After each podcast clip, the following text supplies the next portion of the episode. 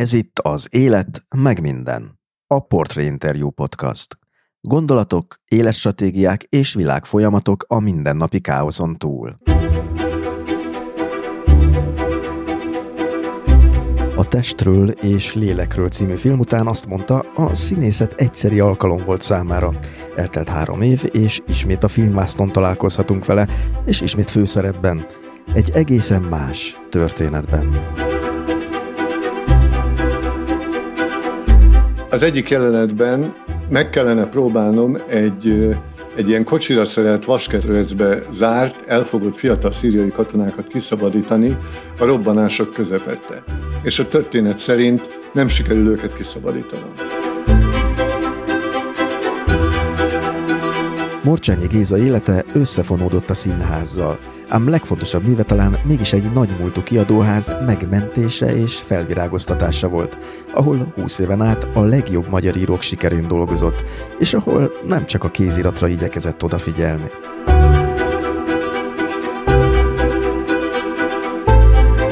Boruljunk le az előtt, hogy, hogy ezek az emberek, ezek a művészek alkotnak. Nem kell megcsókolni a földet, meg a cipőjüket, de lelkileg meg kell adni azt a tiszteletet, ami nekik jár.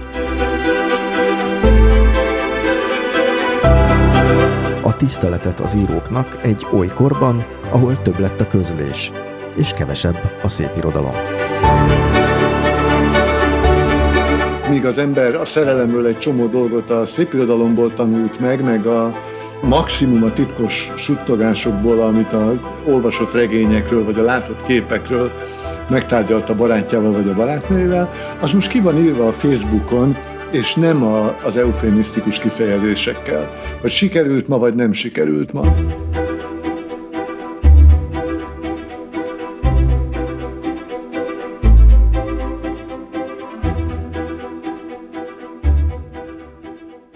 Kedves hallgatók! Ez itt az Élet meg minden podcast 34. adása.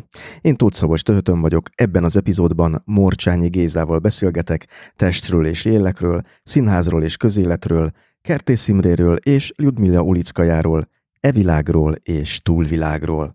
De még mielőtt tovább mennénk, egy rövid emlékeztető. Magyarországon megszoktuk, hogy a kultúrát és újabban a média jó részét is az állam finanszírozza, az állam irányítja. Nos, ebben a műsorban nincs egyetlen forintnyi közpénz, nincs egyetlen forintnyi állami hirdetés sem, és jó eséllyel nem is lesz. Viszont létezéséhez így te is kell lesz, a műsort tehát támogathatod a Patreonon. Ennek módját megtudhatod, ha ellátogatsz a műsor weboldalára, amelynek címe az életmegminden.hu.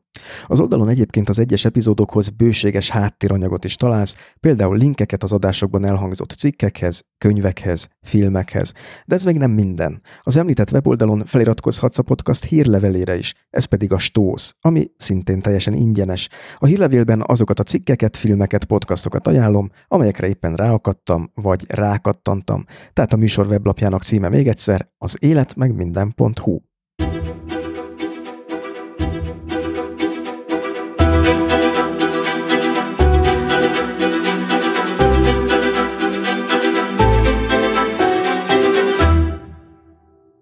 Az 1952-ben született Morcsányi Géza 1995-től 20 éven át igazgatta és építette a magvető kiadót, Magyarország előkelő szépirodalmi kiadóját. A nagy közönség előtt azonban Morcsányi Géza leginkább a Testről és Lélekről című filmből ismert. Enyedi Ildikó 2017-es moziában ugyanis ő alakította az egyik fő szerepet, és bár sikere ellenére következetesen hárítja, hogy színésznek tekintsék, az idén volt annak az orosz filmnek a premierje, amelyben szintén főszereplő. Persze a film, jobban mondva a színház, igencsak közel áll Morcsányi Gézához, hiszen évtizedek óta ebben a világban is dolgozik, főként dramaturként, ahogy ő mondja, takarásban. Emellett műfordításaival is megörvendezteti közönségét. Ebben az epizódban tehát Morcsányi Gézával beszélgetek, de a vírusveszély miatt ezúttal online készült az interjú amelyben szó lesz a dagasztáni forgatásról, egy első generációs értelmiségi moszkvai és budapesti kalandjairól, könyvkiadásról és politikáról, a Színház és Filmművészeti Egyetem bátor fiataljairól, a felsejlő transzcendensről, és persze az életről, meg mindenről. Kedves Géza, köszönöm, hogy elfogadta a meghívást, és köszöntöm a műsorban. Kedves Szabolcs, köszönöm a meghívást, és köszöntök én is minden hallgatót a műsorban.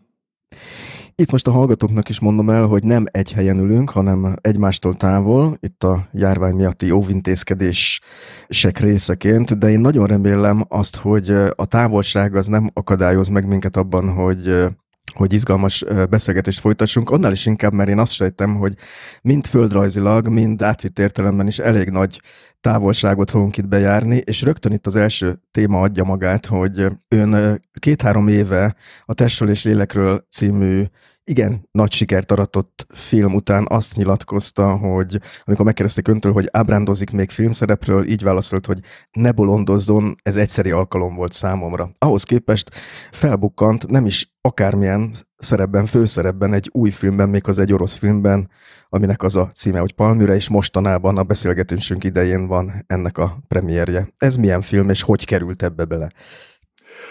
Hát így van az, amikor az ember meggondolatlan kijelentéseket tesz, bár a lényeget illetően nem változott meg a véleményem, hiszen amikor erre az orosz filmre a felkérést kaptam, akkor sem attól dobbant meg a szívem, vagy egyáltalán nem dobbant meg a szívem attól, hogy most már megint színészkedhetek a kamera előtt, és még csak nem is azért, mert hogy annyira kéretni akartam volna magam, csak hosszas tétovázás után vállaltam el, Alapvetően ugyanazért, amiért azt a bizonyos mondatot annak idején mondtam, hiszen én nem vagyok színész, egyáltalán nem tudom, hogy, hogy mit kell csinálni ahhoz, hogy jó legyek.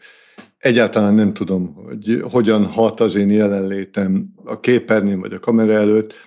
Ennek ellenére az természetesen elég döbbenetes volt, amikor, amikor fölhívott telefonon egy orosz rendező, és mint kiderült, egy nagyon neves orosz kritikustól, bizonyos Andrei Plahovtól kapta meg a nevemet, akinek nagyon tetszett annak idején a testről és lélekről, ezt tudom, és fölajánlotta, hogy, hogy játszak az ő filmjében, amely akkor még orosz-szíriai koprodukcióként volt elgondolva. Mondom, hosszan tétováztam, csak aztán, amikor többet megtudtam róla, akkor engedtem egyrészt a, a bennem egyáltalán nem magas lángon égő kalandványnak, egy kicsit engedtem ennek.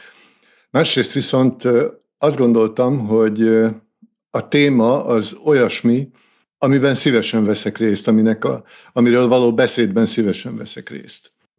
A hallgatóknak elárulná, hogy mi ez a téma, hogy, hogy képbe Igen. kerüljünk? Igen. Ez egy megtörtént esetet dolgoz fel ez a film. A Palmira cím, Palmira tudnék Oroszországban nem csak a, nem csak a szíriai várost jelenti, az ősi szíriai várost jelenti, hanem egy fogalom is, az Árkádiával rokon fogalom, és például a 19. században Péter Várt Észak-Valmirájának nevezték. És ebben a történetben arról van szó, hogy egy dagesztáni muzulmán idős ember, vagy legalábbis nem fiatal ember, özvegyember, aki azt gondolja, hogy a lánya békésen tanul Pétervárot, egyszer csak megtudja, hogy a, a lánya bizony már Szíriában van, és az ISIS lelkes harcosa. Úgyhogy ő elhatározza, hogy, hogy utána megy, és megpróbálja visszahozni a lányát. Tehát úgy éreztem, hogy miközben én magam, amióta az eszemet tudom, úgy érzem, hogy, hogy mindenfajta vallási meg politikai fundamentalizmus és fanatizmus és terrorizmus az, az borzalmas hatással van a világra, az az életünket veszi el ilyen-olyan formában.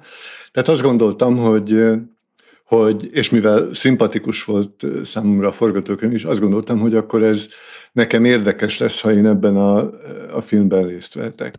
Amikor azt említette, hogy Palmyra Oroszországban az Árkádiával rokon fogalom, akkor azt kell ezzel érteni, hogy ez egy idilli helyet jelképezett a 19. század Oroszországában, amikor valaki azt mondta, hogy Palmyra? Igen.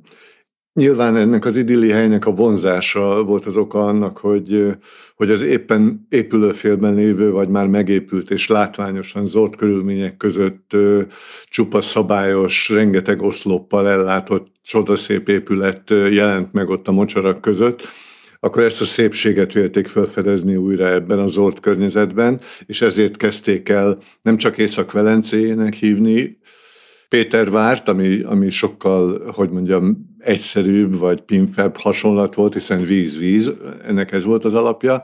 Míg az Észak-Palmirája kifejezésnek részben ez a, a szépséggel való rokonság, részben pedig a vágy, volt a motivációja, hogy tudnilik Pétervárot is annyi klasszikus szépség jöjjön létre, mint, mint Palműrában van. És azt jól érzékelem, hogy a filmnek a címe esetleg rájátszik arra, hogy ott az iszlám állam valami az istenföldi királyságot akarja megteremteni, hogy ez, mintha ez egy ilyen játék lenne ebben a dologban? Vagy ezt belemagyarázom már? Nézze, hát hogyha magának ezt fölidézi a szó, anélkül, hogy a filmet látta volna, akkor ez nem egyszerűen belemagyarázás, hiszen tudjuk nagyon jól, hogy micsoda borzalom helyszíne is lett Palmyra több szempontból. Amennyire én meg tudom ítélni, a, a film készítőjének is ez volt a szándéka, hogy egyrészt valami fajta keserű irónia fejeződjön ki a címben, másrészt pedig a történet, amely Oroszországból indul, és az első verzió szerint a főhősnő az legalábbis az apja tudomása szerint éppen Pétervárot tanul, ehelyett állt be a ISIS tagjai közé. Tehát, hogy ez a bizonyos borzalom, ami most az elmúlt néhány évben Palmirával szintúgy összekapcsolódott a fejünkben, az nem csak Szíriában tud létrejönni, hanem bárhol Oroszországban, sőt, bárhol a virágon, azóta pontosan tudjuk, hogy milyen iszonyú következményekhez vezethet az, amikor ez a fundamentalizmus és ez a fanatizmus megjelenik, először csak valami fajta sejtként, vagy nem tudom mi, burjánzásként, de mindenképpen valami borzalomként bárhol a világon. Úgy gondolom, hogy a cím mindezekre utal. Volt egy jelenet a filmben, amit mind a mai napig egész másként nem tudok elfelejteni, mint az egész történetet, ami nagyon izgalmas volt persze megint, és érdekes, hiszen Dagestánban forgattunk. Az egyik jelenetben meg kellene próbálnom egy, egy ilyen kocsira szerelt vasketrecbe zárt, elfogott fiatal szíriai katonákat kiszabadítani a robbanások közepette. És a történet szerint nem sikerül őket kiszabadítanom. Ez olyan borzalmas hatással volt rám, nem tudom, hogy a színészeknek hogy kell ilyesmit ilyenkor átélni, de én egészen közel kerültem, sokkal közelebb, mint, mint bármikor, ahhoz, hogy micsoda borzalom az, amikor lövöldöznek az emberekre. Én valóban nem láttam a filmet, mert ugye Magyarországon ennek még nem volt premierje, reméljük, hogy lesz magyar forgalmazás. Viszont olvastam róla, az Iván Bolotnikov, jól ejtem a nevét, a, a rendező, ugye? Igen. Bele volt egy interjú az amerikai Variety című magazinban a filmről, érdekes dolgokat mondott, és az jutott eszembe, javítson ki, ha tévedek, hogy ez azért is lehetett önnek talán érdekes, mert itt egy apalánya viszony is benne van, vagy egy bonyolult kapcsolat. Én felolvasnék egy részletet egy korábbi interjújából, ahol azt mondta, hogy nagyon jó kapcsolatban vagyok a lányaimmal, bár néha lelkiismeretfordulásom van, amiatt, hogy talán túl sokat törődtem életem során a munkámmal. Ennek néha hangot adtak. És akkor úgy folytatja, hogy ö, egyet kellett értenem velük, hiszen ha ők úgy érzik, elhanyagoltam őket, akkor az úgy is van, és nekem szégyelnem kell magam, és meg kell próbálnom jóvá tenni a múltat, amennyire lehet. Ebben a filmben nem volt egy ilyen mozzanat, hogy kiderült, hogy nem ismeri a saját lányát, mert hogy ez egy sokkoló élmény lehet, hogy úgy kell valaki fel, hogy egyszer csak iszlám szélsőséges az a leány, akit korábban nem így ismert. Minden szavam a legvégsőkig az abban az interjúban, és látja ezért jó, hogy a, az ember beszélget más emberekkel, ahogy a Google-nál mondják, mert ez nem jutott eszembe, bevallom őszintén.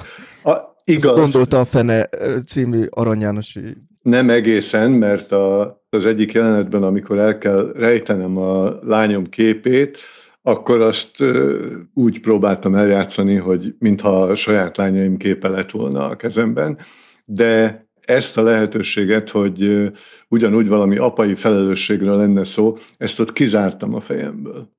Azt gondoltam, hogy itt annyira arról van szó, hogy a a sötét manipuláció áldozata lett a lány, hogy meg nem is volt semmi utalás a forgatókönyvben arra, hogy, hogy az apának bármi ilyesmire gondolnia kellene. Meg valószínűleg ezekben a, a körökben, ebben a kultúrában ez valahogy nem ismerül fel. Sokkal távolságtartóbb ez a kapcsolat a családon hát, belül?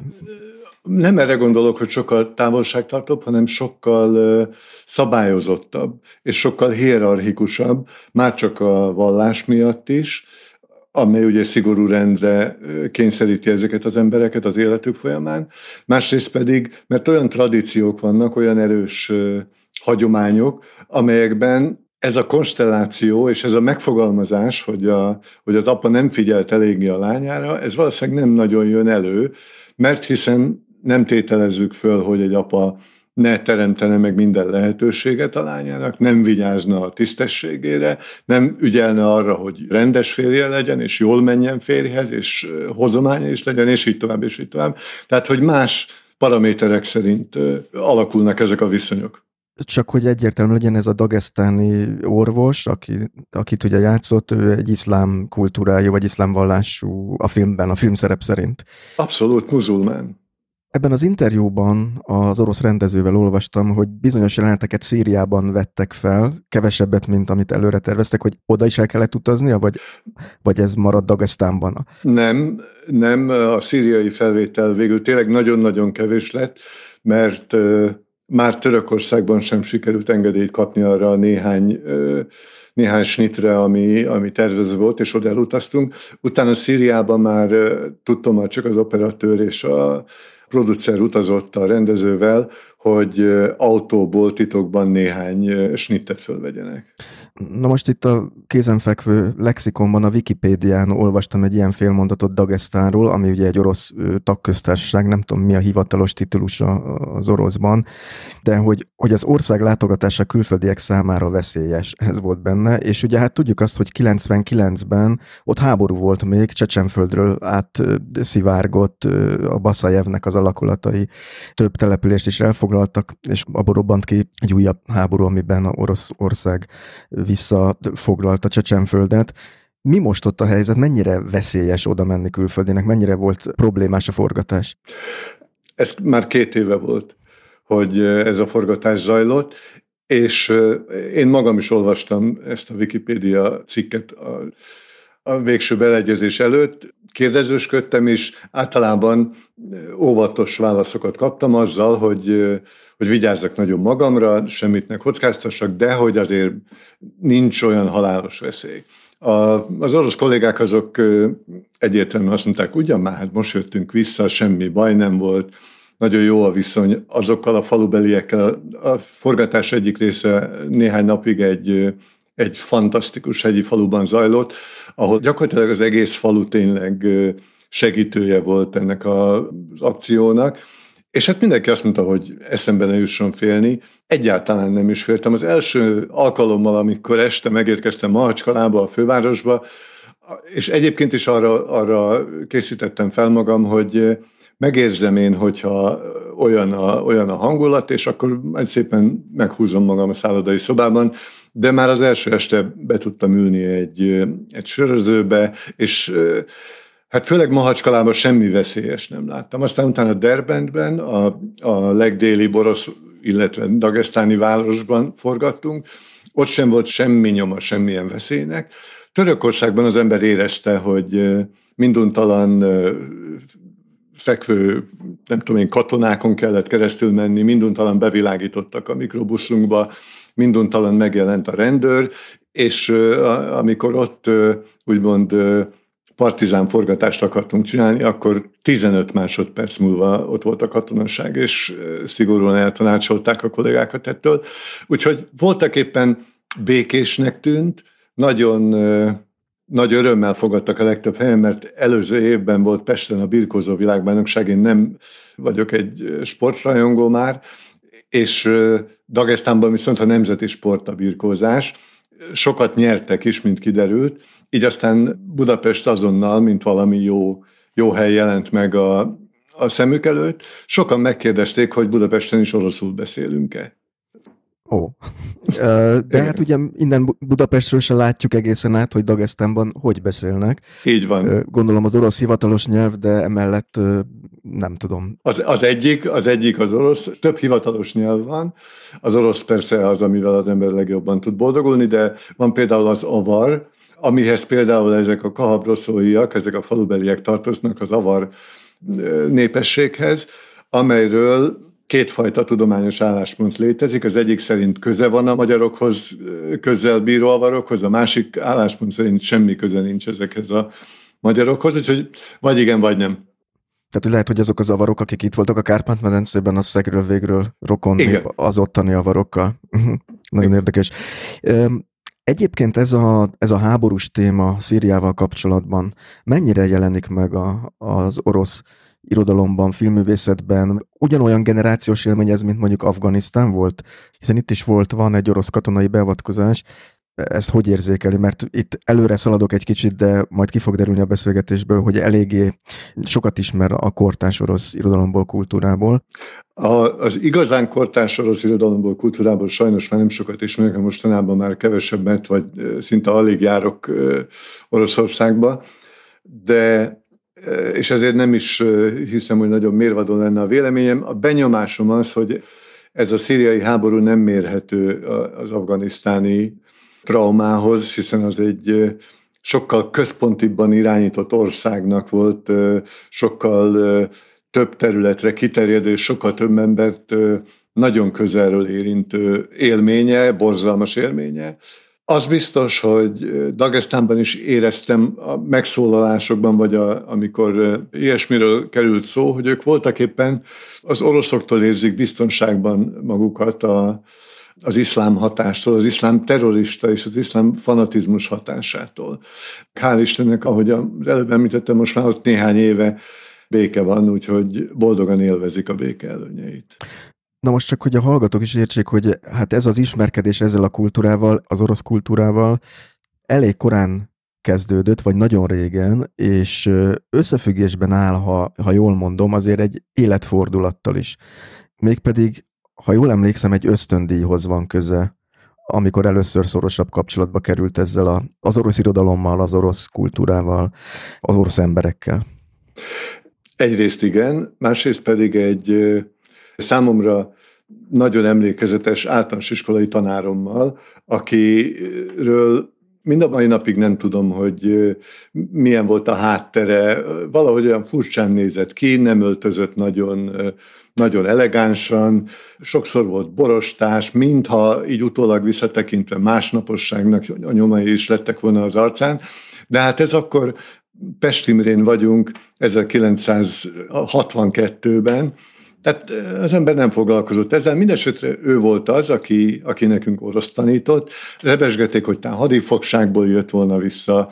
Mindegy, ön ezt nem tudhatja, de hát akkoriban oroszul egyáltalán megjegyezni a betűket, vagy oroszul tanulni, pláne általános iskolában az, az maga volt a, a legmegalázó, vagy nem tudom, a legszégyen teljesebb dolog. Engem viszont elkezdtek érdekelni ezek a betűk, és ez az ember valamikor nagyon korán azt tanácsolta az én szüleimnek, akik, akik nem voltak értelmiségi emberek, és gazdagok sem voltak, sőt, elég, elég szűkös körülmények között éltünk, azt tanácsolta nekik, hogy tanítassanak engem. És ez a tanács, ezt az anyám még hál' Istennek ezt a tanácsot megfogadták, nagyszerű szüleim voltak, és akkor így ment ez a dolog hullámokkal, mert amikor bekerültem az egyetemre, a közgázra, akkor ott szintén nem volt divat, ott, ott gáz volt jól tudni oroszul.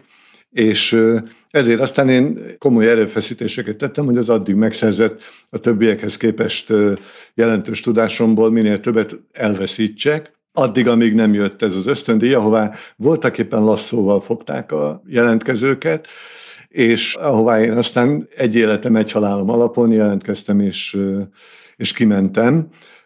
A, hát ez már a közgáz alatt volt. Ez a közgáznak a harmadik. Az harmadik tanult. Uh-huh. Igen, a közgáz harmadik évében volt, és ez fantasztikus élmény volt természetesen. Egyrészt rájöttem, hogy mind abból a jólétből, abból a, abból a kánaánból, amit mi így érintőlegesen tudunk a, Szovjetunióról, meg amit nagyjából ezekről a képekről azért azt lehetett gondolni, hogy ott tényleg rendben vannak a dolgok, ebből egy szó nem igaz. Nem volt ennivaló, nem volt rendesen ruha, az üzletek üresek voltak, az épületek között sár volt, ami persze nagyon ellenszenves lehet ez a gondolkodásmód, hogy az ember oda megy innen, és akkor az ő heroikus küzdelmüket, meg az ő borzalmas nehéz körülményeiket ilyen szemmel nézi, és nem is volt bennem semmi olyasmi, ami, a, ami az emberekkel szembeni lenézés vagy felsőbbségtudatot jelentette volna. Nem, egyszerűen a politikai lózungok szintjén szembesültem először a hazugsággal, és még olyan szerencsém is volt, hogy jó ismerősökre tudtam szert tenni, akikkel szerencsém volt, megtudtam, hogy mi az a Rádió Boda, ami az orosz Szabad Európa Rádió volt, egy nem tudom, hanyadik indigos szamizdát példányból olvastam el a Gulág-sziget csoportot, voltam olyan... Akkor már ez közkézen forgott a Igen, igen, igen. szamizdátból, igen. De nem csak az értelmiség körében, hanem azért ott Moszkvában ez egy fontos téma volt. Részt vettem olyan búcsúbulin, ahol éppen egy vagy két nappal később Izraelbe vagy, vagy Amerikába kivándorló emberek búcsúzkodtak a barátaiktól, és nap mint nap éreztem ugyanakkor, amint bekerültem ezekbe a magánszférákba, amiről, amiről Ulickája írt, és egy közelmúltbeli videó felvételében újra megemlítette, ezt ő nagyon hangsúlyosan szokta emlegetni szinte mindig, és szinte minden művében. Azt tudni hogy olyan erős magánjellegű, tehát, hogy mondjam, embertársi, baráti, szerettek közötti szolidaritás és segítség, és voltak éppen mai szóval azt mondhatnánk, hogy networking létezett. Onnantól kezdve, hogy ha megtudták, hogy majd mi színház után megyünk haza valahová, akkor ott biztos, hogy miközben tényleg nem lehetett semmit se kapni a konzerveken kívül nagyjából az üzletekben, akkor biztos, hogy terülyasztalkán fogadott bennünket, mert a különböző telefonos összekötetéseken, ismerettségeken, és így tovább milyen kapcsolatokon keresztül, itt-ott lehetett zöldséget kapni, amott lehetett nem tudom milyen tokhalat kapni, és így tovább, és így tovább. Egészen odáig, hogy, hogy hát hogy lehetett színházjegyet szerezni. Csak is úgy, hogy valaki telefonált valakinek, aki megmondta annak, hogy azt kell fölhívni, és akkor oda mentünk, és be lehetett menni. Tehát, hogy egy olyan hálózata alakult ki a mindennapi élet elviselhetővé tételének, ami tele volt szeretettel és jó indulattal. Ez, ez is csodálatos élmény volt. Ez nem annak a következménye, hogy a maga a köz, tehát a publikus szféra az annyira szabályozza volt, hogy óhatatlanul azokat a kapcsolatokat, amelyeket nyugatabbra esetleg nagyobb nyilvánosság előtt élnek meg az emberek, az benyomta a magánszférába, ahol, ahol nem volt akkora kontroll, vagy nem lehetett akkora kontroll. Biztos erről is szó volt, de arról is mindenképpen szó volt, hogy annyira egymásra voltak utalva az emberek, hiszen nagyon nagy volt rajtuk kívülről a nyomás, azért azt tudnunk kell kénytelenek voltak, de ezt nem érezték kényszerűségnek, kénytelenek voltak többet adni magukból, mert többet kellett elfogadni is a többiektől, hiszen sokkal nehezebb szituációkban sem számíthattak másra, mint egymásra. Úgyhogy ez is közrejátszott ebben. Ulickájának egy korábbi interjújából volt egy ilyen idézet, hogy a szovjet korszaknak két dolgot köszönhetünk, az olvasást és a barátságot. Ez tulajdonképpen ugyanaz, amiről, amiről ön beszél most. Igen, igen, most itt a barátságról beszéltem.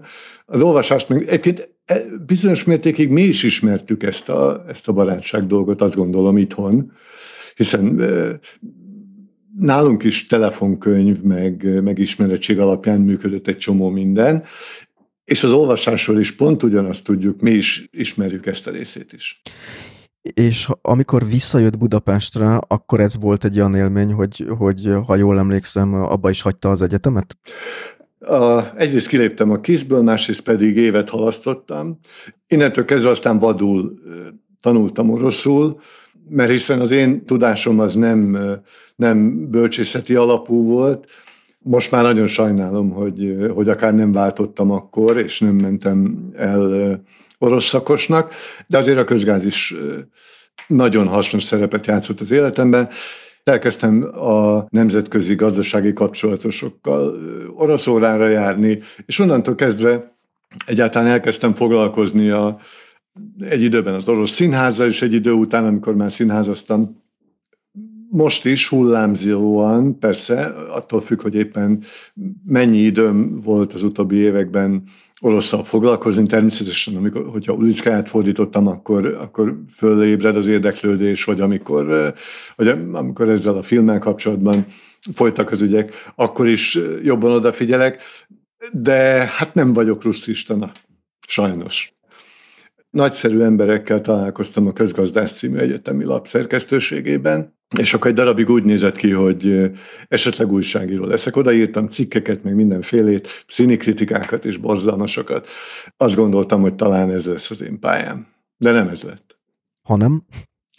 Egy véletlen folytán a színház, több véletlen folytán, egyrészt, egyrészt véletlenül, én nem voltam színházba járó ember, de egyszer-kétszer a gimnáziummal voltunk színházba, és aztán egyszer valami miatt betévettem az, egy őrült naplója előadására, egy életre gogol rajongó lettem, majd elkezdtem színházba járni, és életem nagy részére színházrajongó lettem, és a, az egyetem végén úgy hozták a körülmények, hogy újságírónak éppen nem lehetett mennem, véletlenül találkoztam a Pécsi Színház akkori dramaturgiával, Címer Józseffel, az én első mesteremmel, aki oda vitt Pécsre, úgyhogy oda szerződtem dramaturg gyakornoknak, és akkor ez hosszú időre ez lett az életem. Ugye Moszkvában volt ez az ösztöndíj, ha jól emlékszem. Igen. Ez, azt nem tudom, hogy később is kiment, még a kommunizmus időszaka alatt vissza-vissza járt, vagy ez az egy, egy, egy egy egyszeri alkalom? Nem, még, még voltam kint talán a 80-as évek elején, meg hát az még jócskán a rendszerváltozás előtt volt, én megismerkedtem egy fantasztikus orosz színésznővel, akit rendezett Pécset, úgy hívták Galina Volcsek, sajnos már nem él, és ő volt a Szovremenyik színház vezetője több évtizeden át.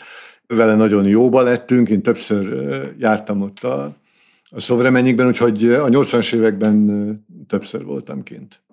Talán itt érdemes lenne kitérni a Judmila Ulickaja novellás kötetére, ami most jelent meg Magyarországon a magvető gondozásában, és talán, ha jól értem, ez volt az első olyan premier, ami Oroszországon kívüli megjelenése ennek a, ennek a könyvnek a, méghozzá az önfordításában. És ezt azért is hoztam be, nem csak az most megjelent novellás kötet miatt, hanem úgy olvastam, hogy önnek azért ez egy elég személyes barátsággá is vált a vele való kapcsolat. Hogy erről tudna pár szót mondani, hogy ez így helyére kerüljön ez a történet? Igen, nagyra tartom Ulickáját, azzal együtt, hogy hallottam nagyon sok irodalmártól, kiadói emberektől, irodalmi szakemberektől, hogy, hogy sokaknak nem elég komoly, nem elég mély, túl olvasmányos, túl népszerű, és itt tovább, és itt tovább. Én úgy látom, hogy irodalmilag is nagyon sajátos, nagyon egyedi, nagyon nagyon értékes minőséget képvisel az, amit ő ír. Amikor megismertem őt személyesen, akkor egyértelműen az volt a benyomásom, hogy egy hihetetlenül egyben lévő, nagyon erős személyiséggel állok szemben, aki ugyanakkor nem az erő, hogy mondjam, a bármilyen szempontból is veszélyes erő, vagy, vagy barátságtalan erő, vagy barátságtalan tehetség áramát sugározná felém, vagy bárki felé, hanem azt láttam, hogy olyan derű tartalékai és olyan derű forrásai vannak, nem ismerem őt persze olyan közelről, de gyakorlatilag rossz tulajdonságok nélkül csak az építés, az emberség szolgálata az, amit, amit az ember vele kapcsolatban érezni tud. Arról nem beszélve, hogy az mindig elismerést vált ki az emberből, hogyha azt látja, hogy valaki olyan hősiesen küzd meg a betegséggel, ahogy a nő megküzdött a rákkal, hogyha azt látja az ember, hogy nem az gazdagodás, nem az anyagiasság, nem a, nem a, nem a dicsőség a fontos abban, amit ő, ő csinált. Ezek természetesen mind, mind közrejátszanak, de mégis a, a lényeg az nem erről szól, hanem valami olyan közlésvágyról, ami csak jót tesz a világnak. De akkor ez a kapcsolat ez úgy kezdődött, hogy megkereste ön, hogy kiadná az ő könyveit, tehát mint magvető kiadó jelentkezett nála? Igen, Forgács András nevű barátomtól kaptam, aki akkor még a magvető szerzője volt, kaptam meg a, a nevét, és a, ha jól emlékszem, talán a címét is, de ebben nem vagyok biztos, ők együtt voltak egy németországi ösztöndi alkalmával egy kisvárosban, és német szövegeket olvasott tőle. A forgácsonás is felhívta a figyelmet, hogy milyen, milyen finom írások ezek, és aztán utána sorra jelentek meg, és arattak nagy sikereket Moszkvában, Oroszországban a könyvei, a Szonyecska, a Média és gyermekei, aztán a Kukocki esetei díjakat nyertek, és akkor valahogyan a, az Európával egyszerre határoztuk el, egymástól teljesen függetlenül, hogy belevágunk egy Magyarországon ismeretlen nevű külföldi szerző megjelentetésébe. És amikor az első szerződést azt még postán bonyolítottuk, ami az első két könyv megjelenéséről szólt volna, amiből aztán végül egy lett rögtön, de én úgy éreztem, hogy az a legjobb, hogyha már nem emlékszem, milyen alkalom volt, amikor Moszkvában jártam, de az a legjobb, hogyha megpróbálom őt megkeresni, és elmondani neki, hogy én szeretném, hogyha mi lennénk mostantól a magyarországi kiadója. Ez volt az első személyes találkozásunk. Én a rajongója lettem, és valószínűleg nem tettem ő rá sem rossz benyomást, mert szóban megegyeztünk, hogy jó, akkor mostantól a magvető kiadó fogja kiadni a könyveit, és az a fajta szerző volt, hogy amikor néhány nappal később az európások is megkeresték őt, akkor nem azt mondta, hogy tessenek az ügynökhöz fáradni, és kiad többet érte, azt mondta, hogy noha mondom papír, akkor még nem volt róla, hogy ő már megegyezett a magvetővel, úgyhogy ő tartja magát az ígéretéhez. Így lett ő a magvető szerzője. De ha jól érzékelem, a lelkesedésben van azért kölcsönösség, mert ugye már önmagában a novellás kötetnek a címe a lélek testéről rezonál a Testről és Lélekről című filmre, és van benne egy novella, ami nekem elég egyértelművé teszi, hogy önök kommunikáltak erről, hogy ő azt mondta, hogy na jó, akkor ő, ő, őt annyira meghatotta ez a film, hogy, hogy mindenképpen reflektálni fog ebben az új könyvben erre?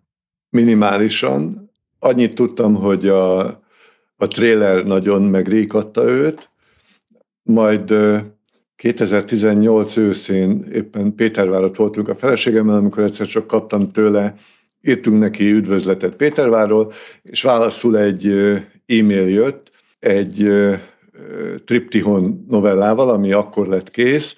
Ezek közül az egyik nyilván, amelyiket maga nagyon a filmhez kapcsolódónak ítél, és hogy ezt küldte nekünk.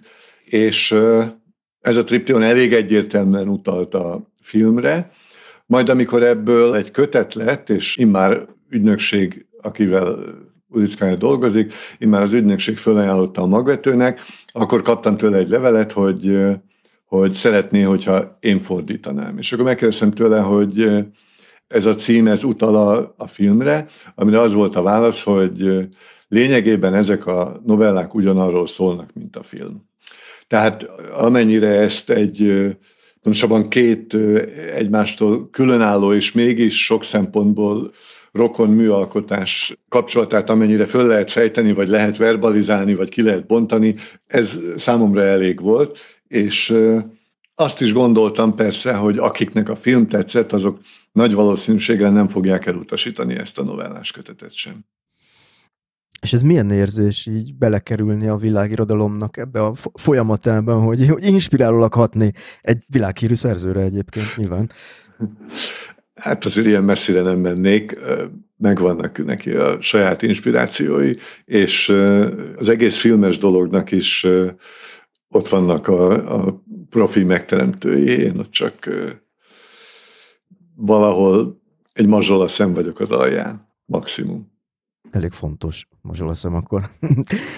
nem tudom, hogy műfordítók között mekkora a verseny, és hogy ilyenkor nem nyúlok-e bele valami mékasba, de van ugye egy neves műfordító Magyarországnak is sok orosz irodalmat fordított, és remélem jól ejtem a nevét, mert Y van a végén, a Goretics József.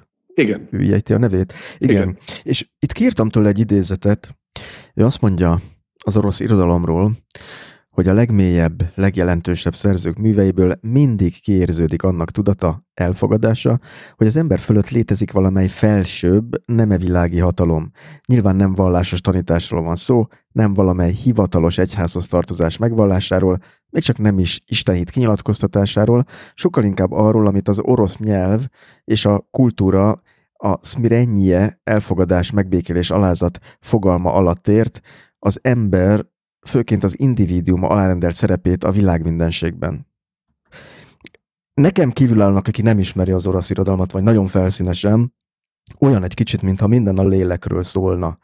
És amikor az Ulickajának a novelláit olvastam, és ez jött le, hogy itt a lélek az, ami mintha egy fokkal intenzívebben jelenne meg, mint mondjuk egy nyugati irodalomban, ami nyilván egy nagyon durva általánosítás.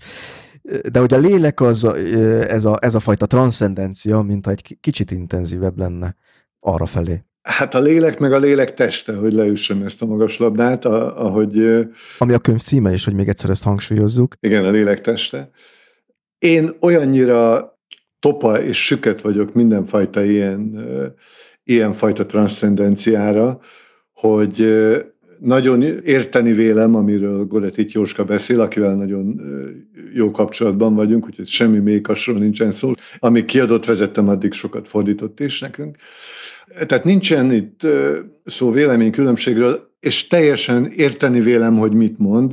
Érteni szoktam azt is, amikor arról beszélnek emberek, hogy például egy, egy sebész az nem lehet meg anélkül, hogy valami ilyenfajta fensőbségben, vagy, vagy transzcendens valamiben higgyen, és akkor itt el szokott hangozni, hogy ők általában istenhívők. Én értem, hogy mit kellene nekem megérezni, de én nem érzem ezt. Még azt is értem, hogy valószínűleg az én alkatom inkább a másik oldalról érzi ezt, tehát a, hogy mondjam, a szorongás oldaláról, a a megismerhetetlenség, a, a kiszámíthatatlanság, a végtelenség, a stohasztikus élet, a, a teljes megnyilvánulásáról annak, hogy Isten útjai kiszámíthatatlanok, ha van, de hát akkor is kiszámíthatatlanok. Ezért én inkább, ha, akkor érezni e felől érzem. Amúgy Ulickájánál pedig éppen az a, és szerintem a sikerének, meg a, a, a tartós sikerének, meg a, akár a nemzetközi sikerének is éppen az a titka, hogy soha nem csúszik bele abba, hogy erről a lélekről megengedhetetlenül konkrétan beszéljen magyarán, hogy elkezdjen filozofálni, amit mi nehezen is értünk. Például a Csehov darabokban nagyon sokszor elhangzik, mondják azt a szereplők, hogy filozofáljunk egy kicsit, amit nagyon nehéz, nehéz szívvel ír le az ember fordítóként, és mondatja el a színésszel, mert ez nincs magyarul. Nem tudjuk, hogy miről beszél. De Ulickája tehát nem téved bele ilyesmibe, és mégis miközben a lehető legegyszerűbb módon mondja el a lehető legegyszerűbb, és egyébként szívfacsaróan borzasztó néhány esetben történeteit, és még derűre is képes, és még azt is megmutatja, hogy, hogy ott zizeg valami, hogy ott valamit, valamit lehet érzékelni, valami szépséget, valami, valami finomságot, valami földön túlit, és akkor még van, ebben a kötetben vannak novellák, amikor én úgy látom magam előtt őt, mint a, az ő bölcs mosolyával még valami transzcendentálisba is tovább lép, amikor hirtelen egy, egy angyalszárnynak a helye tűnik fel egy boncoláskor egy fiatalember hátán. Talán egy korábbi interjúban úgy nevezte magát, hogy végsőkig realista, hogy, hogy ez nem valami védreakció-e azzal szemben, amikor mégiscsak megjelenik valami. Itt Ulickajánál is egy Hát én úgy mondanám, hogy meghagyja a lehetőségét a csodának, ami egy nagyon furcsa dolog, és hát van egy novella a benne, most bajba vagyok, mert mindig rosszul jegyzem meg a címeket. Uh, igen, Aqua Allegória. Aqua Allegória a novella címe, és ott Igen. konkrétan egy átváltozásról szól, ahol ö, nagyon ö, visszafogott eszközökkel egyszer csak és nagyon, egy nagyon szép történetben egyszer csak bekövetkezik a lehetetlen, hogy átváltozik egy nő pillangóvá, de teljes természetességgel. Hogy, hogy a csodának nem, nem ez van benne, hogy mégiscsak van valami sansza, hogy megjelenik valami, felvillan valamit, de nem brutálisan és egyértelműen. Biztosan, ezt én sem tagadom egyébként, hiszen valamennyien tudunk az életünkből olyan eseményeket fölhozni, amikor csodaszámba menő fordulatok következnek be, és akkor, akkor az ember szívesen beszél csodáról, főleg, ha épp jó kedve van. Ulickája, mint hogyha azt mondaná, hogy a halál az nem csak egyszerűen az élet vége lehet, hanem valami másnak a kezdete, ezt nem tudjuk Luckály azt mondja, mint minden valamire való író, hogy hát a művészetben még ez is lehet. Amikor Cseónál azt mondják, hogy filozofáljunk, akkor azt jól értem, hogy annak van egy ilyen pejoratív értelme, tehát ez az üres bölcselkedést jelenti, vagy félreértek valamit, amikor... Nem csak. Éppen ebben van a, a fordítás nehézsége, hogy amikor pejoratív jelentést kap, vagy pejoratív felhangot kap a szó és a kifejezés, akkor egyszerűbb a dolog, mert akkor egy, egy színészi hangsúly megoldotta a, a feladatot. Akkor támad nehézség, amikor egy olyan fogalommal szembesülünk, ami a diskurzusnak, a, a párbeszédnek, a társalgásnak egy olyan változata, egy olyan társaságban, mint egy csehodráma szereplői, ahol annak nem ugyanaz, a, nem ugyanaz a jelentése, nem ugyanaz az árnyalata, legalábbis az én érzékelésem szerint, mint amikor magyarul azt mondjuk, hogy valaki filozofál. Az vagy többet jelent, hogyha fals mellékzönge nélkül van, mint az a fajta társadalás, amiről Csehovnál beszélnek, vagy kevesebbet, amikor ott valami gúny is, vagy irónia is mögötte van. Ez egy általános probléma, amikor az ember kulturális jelenségeket, illetve életjelenségeket kényszerül fordítani, vagy amikor ez a feladata. Tehát egy egyszerű szó, mint a csudabogár, ami oroszban a csudák, az létezik. Magyarban a csudabogár, ez ez menthetetlenül irodalmi. Tehát ott az ember előtt áll a feladat, hogy valahogy ne, valahogy olyan megoldást találjon, amitől nem zökken ki azonnal a néző figyelme, és nem érzi, hogy itt valami irodalom volt, ami már nem az élet. Nekem úgy tűnt korábbi beszélgetésekből önnel, hogy ha nem is hisz ebben a transzcendensben, vagy nem érzi magát közel hozzá, egy valami nél, mint hogyha érzékeltem volna egy kapcsolódást, az pedig a sors kérdése.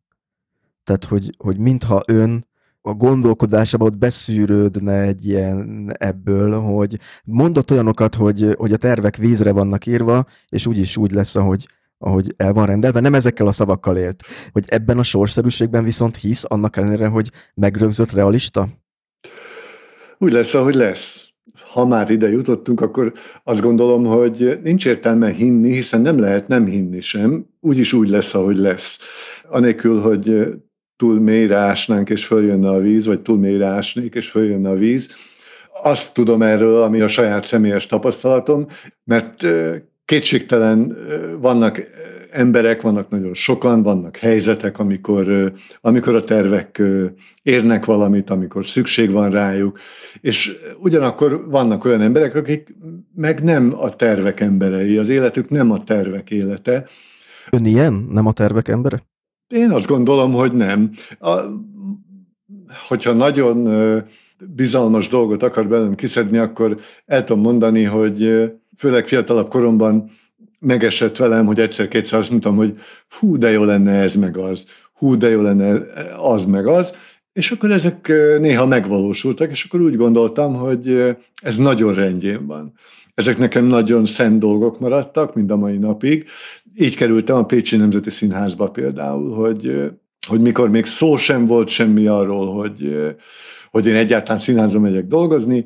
Egy előadást megnéztem a barátommal, reggel a taxiba ültünk, mentünk a pályaudvarra, és ahogy elmentünk a színház előtt, volt egy legendás rendező Pál István, és egy kamű darabot rendezett, a Kaligulát, ez egy legendás előadás volt, amit előző este láttunk, én teljesen a hatás alatt voltam, és azt mondtam, hogy hát egy ilyen színházban boldogan lennék akármi és néhány héttel később kaptam egy ajánlatot, hogy legyek akármi a Pécsi Nemzeti Színházban, és akkor azt gondoltam, hogy ez, ez biztos nem véletlen, de soha nem terveztem én, hogy majd ezt vagy azt fogom csinálni.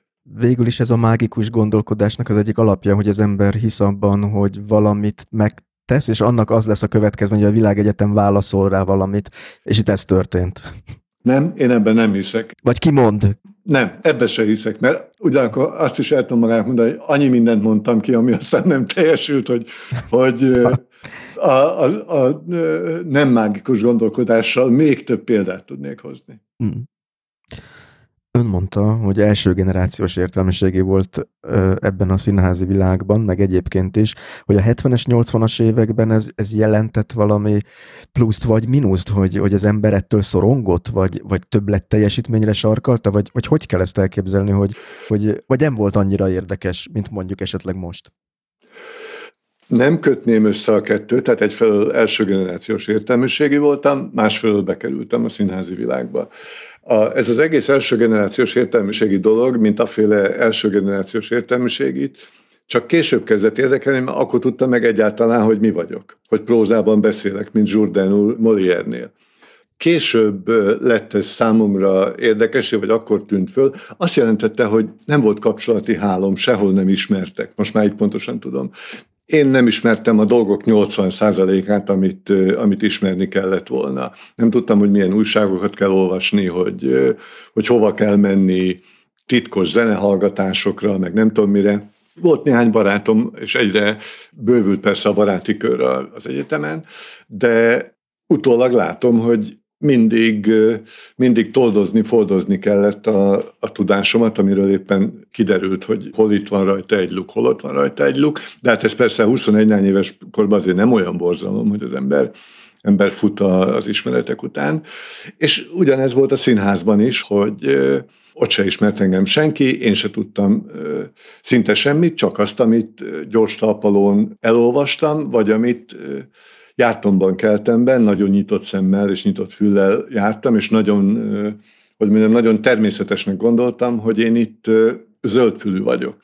Ez az egész utóbb lett számomra fontos, amikor már a színházban is, de aztán pláne kiadós koromban elkezdtem hallani ezeket a rettentő történeteket, hogy ez a borzalmas pesti bagázs, ez nem fogad be, ez tönkretesz, ez elnyomja, ez kihasználja, ez ez egy tolvajnyelv, ez egy, ez egy zárt közeg, amiben nem lehet bekerülni. Magyarán, ha jól emlékszem, a, volt valami humor jelenet erről, hogy nyomják krahácsot.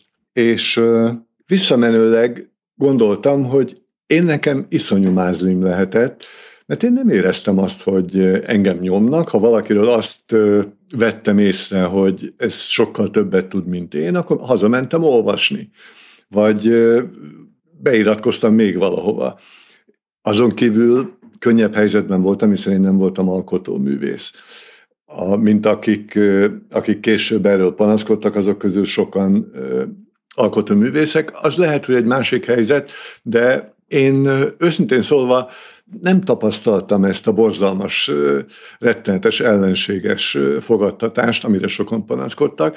Természetesen mindegyik csoportnak meg volt a maga belső szabályrendszere, kohéziója. Bármilyen csoportba meg kell küzdeni azért, hogy az ember bekerüljön. Nagyon ritka az, ahol az ember Véni Vidi Vicsi, és már ő a király abban a csoportban.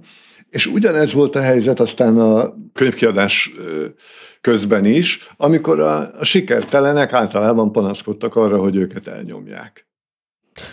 Akkor már itt tartunk, szerintem érdemes a könyvkiadás nagy témakörére rátérni, és ezen belül akkor maradjunk egy kicsit a személyiségnél, vagy az önismeretnél, mert azt látom, hogy itt lezajlott egy nagyon nagy változás az elmúlt évtizedekben.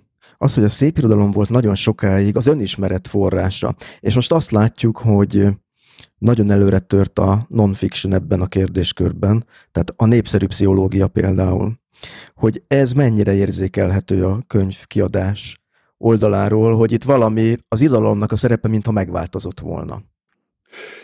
Már csak amiatt is, hogy sokkal több mindenről van tudomásunk a, a politikai akadályok megszüntével, az internet, a technikai lehetőségek fejlődésével, sokkal több mindenről tudunk az egész világban, tehát sokkal több olyan téma adódik, amelyik az ismeretterjesztő kategóriába tartozik, és globalizálódik itt is a dolog. Nem csak a, nem tudom, a csokoládék vagy a joghurtok ugyanazok, amiket, amiket fogyasztunk, hanem egyre kisebb az eltérés a, mit tudom én, az amerikai életforma meg a magyar életforma között, abban az értelemben, hogy amíg 30 évvel ezelőtt mondjuk egy csomó lefordíthatatlan fogalom volt az amerikai hétköznapi életben, azokat mi most már megismertük. Egy csomó esetben a multik működése következtében, vagy a, vagy az üzletműködése következtében a, a magyar munkavállaló ugyanolyan kihívásokkal néz szembe, mint az amerikai, és így tovább, és így tovább, és így tovább. És erről sokkal több információnk is van a technikai lehetőségek miatt, tehát globalizálódik mindaz, amivel le lehet kötni az emberiség figyelmét úgy, hogy még fizetni is hajlandó érte. Ebből a szempontból az úgynevezett bolsevik kultúrarendszer, amelyik, amelyik az értékes irodalmat, az úgynevezett értékes irodalmat, meg a, a, a haladó irodalmat pártolta és, és pozitív diszkriminációban részesítette, ebben az értelemben az arányokat eltorzította, és nagyobb szerep jutott a szépirodalomnak. Sokan még akár csak kényszerből is, vagy azért, mert az, ami az ő igazi műfajuk, mondjuk a, a szadomazó krimi, vagy a szürke ötven árnyalata, vagy a nem tudom micsoda, vagy, a, vagy ez, a, ez az önismereti hóbelevanc, azokhoz egyszer nem jutott hozzá, és akkor inkább a háború és békét olvasta, vagy unta, vagy nem unta, vagy abba hagyta, vagy és itt tovább, és itt tovább. Ez a dolog még, még sokáig tartott a rendszerváltás után, de valószínűleg az én generációm a vége a dolognak, vagy ennek a, ennek a láncnak, ennek a stafétának, mert az utánunk következők azok már más iskolában jártak, máshogy szocializálódnak, és mások, a, mások az ingerek, amelyeknek ki vannak téve. Tehát ebből a szempontból a szép irodalom valóban, hogy mondjam, visszaszorult, de Ebben nem ez az érdekes, hogy, hogy visszaszorult, hanem azt gondolom, hogy a helyére került. Annyian olvasnak szép irodalmat, hál' Istennek elég sokan, relatíve elég sokan. Többek között azért, mert a könyvkiadás hál' Istennek gyorsan kikerült a piacra, és szabadon tudott mozdulni, élegezni, és mostanra már egy jól működő rendszer van amelyik az irodalmat is éppen úgy lanszírozza és sikerre tudja vinni, mint a ponyvát. Tehát, hogy miközben csökkent a részarány, aközben az irodalom helyére került, és kétségtelen, hogy hihetetlen sokan gondolkodnak azon, hogy megmondják a tutit a másiknak, nem ö, rossz értelemben véve, hanem hogy mondjanak valamit, és arra valaki rákapjon, hogy Atya Úristen, hát ez az én életemnek a megoldása, vagy egyre erősebb az a mézes madzag az emberek előtt, hogy mert hiszen egy csomó mindenben normatíve a a fitség, a, az öntudatosság, a, a, hogy mondjam, a magabiztosság, a biztos szereplési képesség a, egyre inkább értékként jelenik meg, tehát azok a könyvek, amelyek ezt kínálják, azok a tartalmak, amelyek ennek a lehetőséget kínálják, hogy majd én megmondom neked, hogy hogy lehetsz ilyen csupa korszerű igénynek megfelelő ember, azok népszerűek, és sok ilyen van, és természetesen vannak ezek között olyanok, amelyek Isten tudja, hogy miért találnak bele, vagy mibe találnak bele. Vannak köztük olyanok, amelyek nagyon szellemesen, igazi írói vénával vannak megírva, és azért lesznek népszerűek, és vannak olyanok, amelyek ugyan zseniális könyvek, azt mégse kellenek a kutyának se. Ez az a zsáner, amit az amerikai, ez a how-to irodalomnak nevez, aminek talán az első képviselője Benjamin Franklin volt. Még, tehát vannak ennek ilyen bizonyos protestáns gyökere is talán, bár mindenre rá szokták mondani, hogy protestáns, amely amerikai, de hogy igen, érezhető ennek egy előretörése, és amit ő mondott, az nagyon elgondolkodtató, hogy tényleg, hogy globalizálódtak a tapasztalataink, tehát egy csomó mindennek lett értelme, amit korábban esetleg Kelet-Európából nehéz volt mindennapinak tekinteni. Most gondolok arra, hogy a 70-es, 80-as években, ha megnézett valakit Budapesten egy Woody Allen filmet a New Yorki értelmiség nyüglődéséről, az mennyiben jött át, mint mindennapi tapasztalat. Ma már nincs ilyen határvonal. Abszolút, hát a shrink szót, ami ugye a, a pszichológusnak a, a szlenges megfelelője, egyszerűen nem lehetett lefordítani, nem lehetett magyarra lefordítani igazán, nem, nem szó szerint, nem lehetett lefordítani, hogy megyek a pszichológusomhoz, mert ez, ez nem volt magyarban. Most meg úgy mindenki jár. Mindennapi tapasztalat, igen. Abszolút.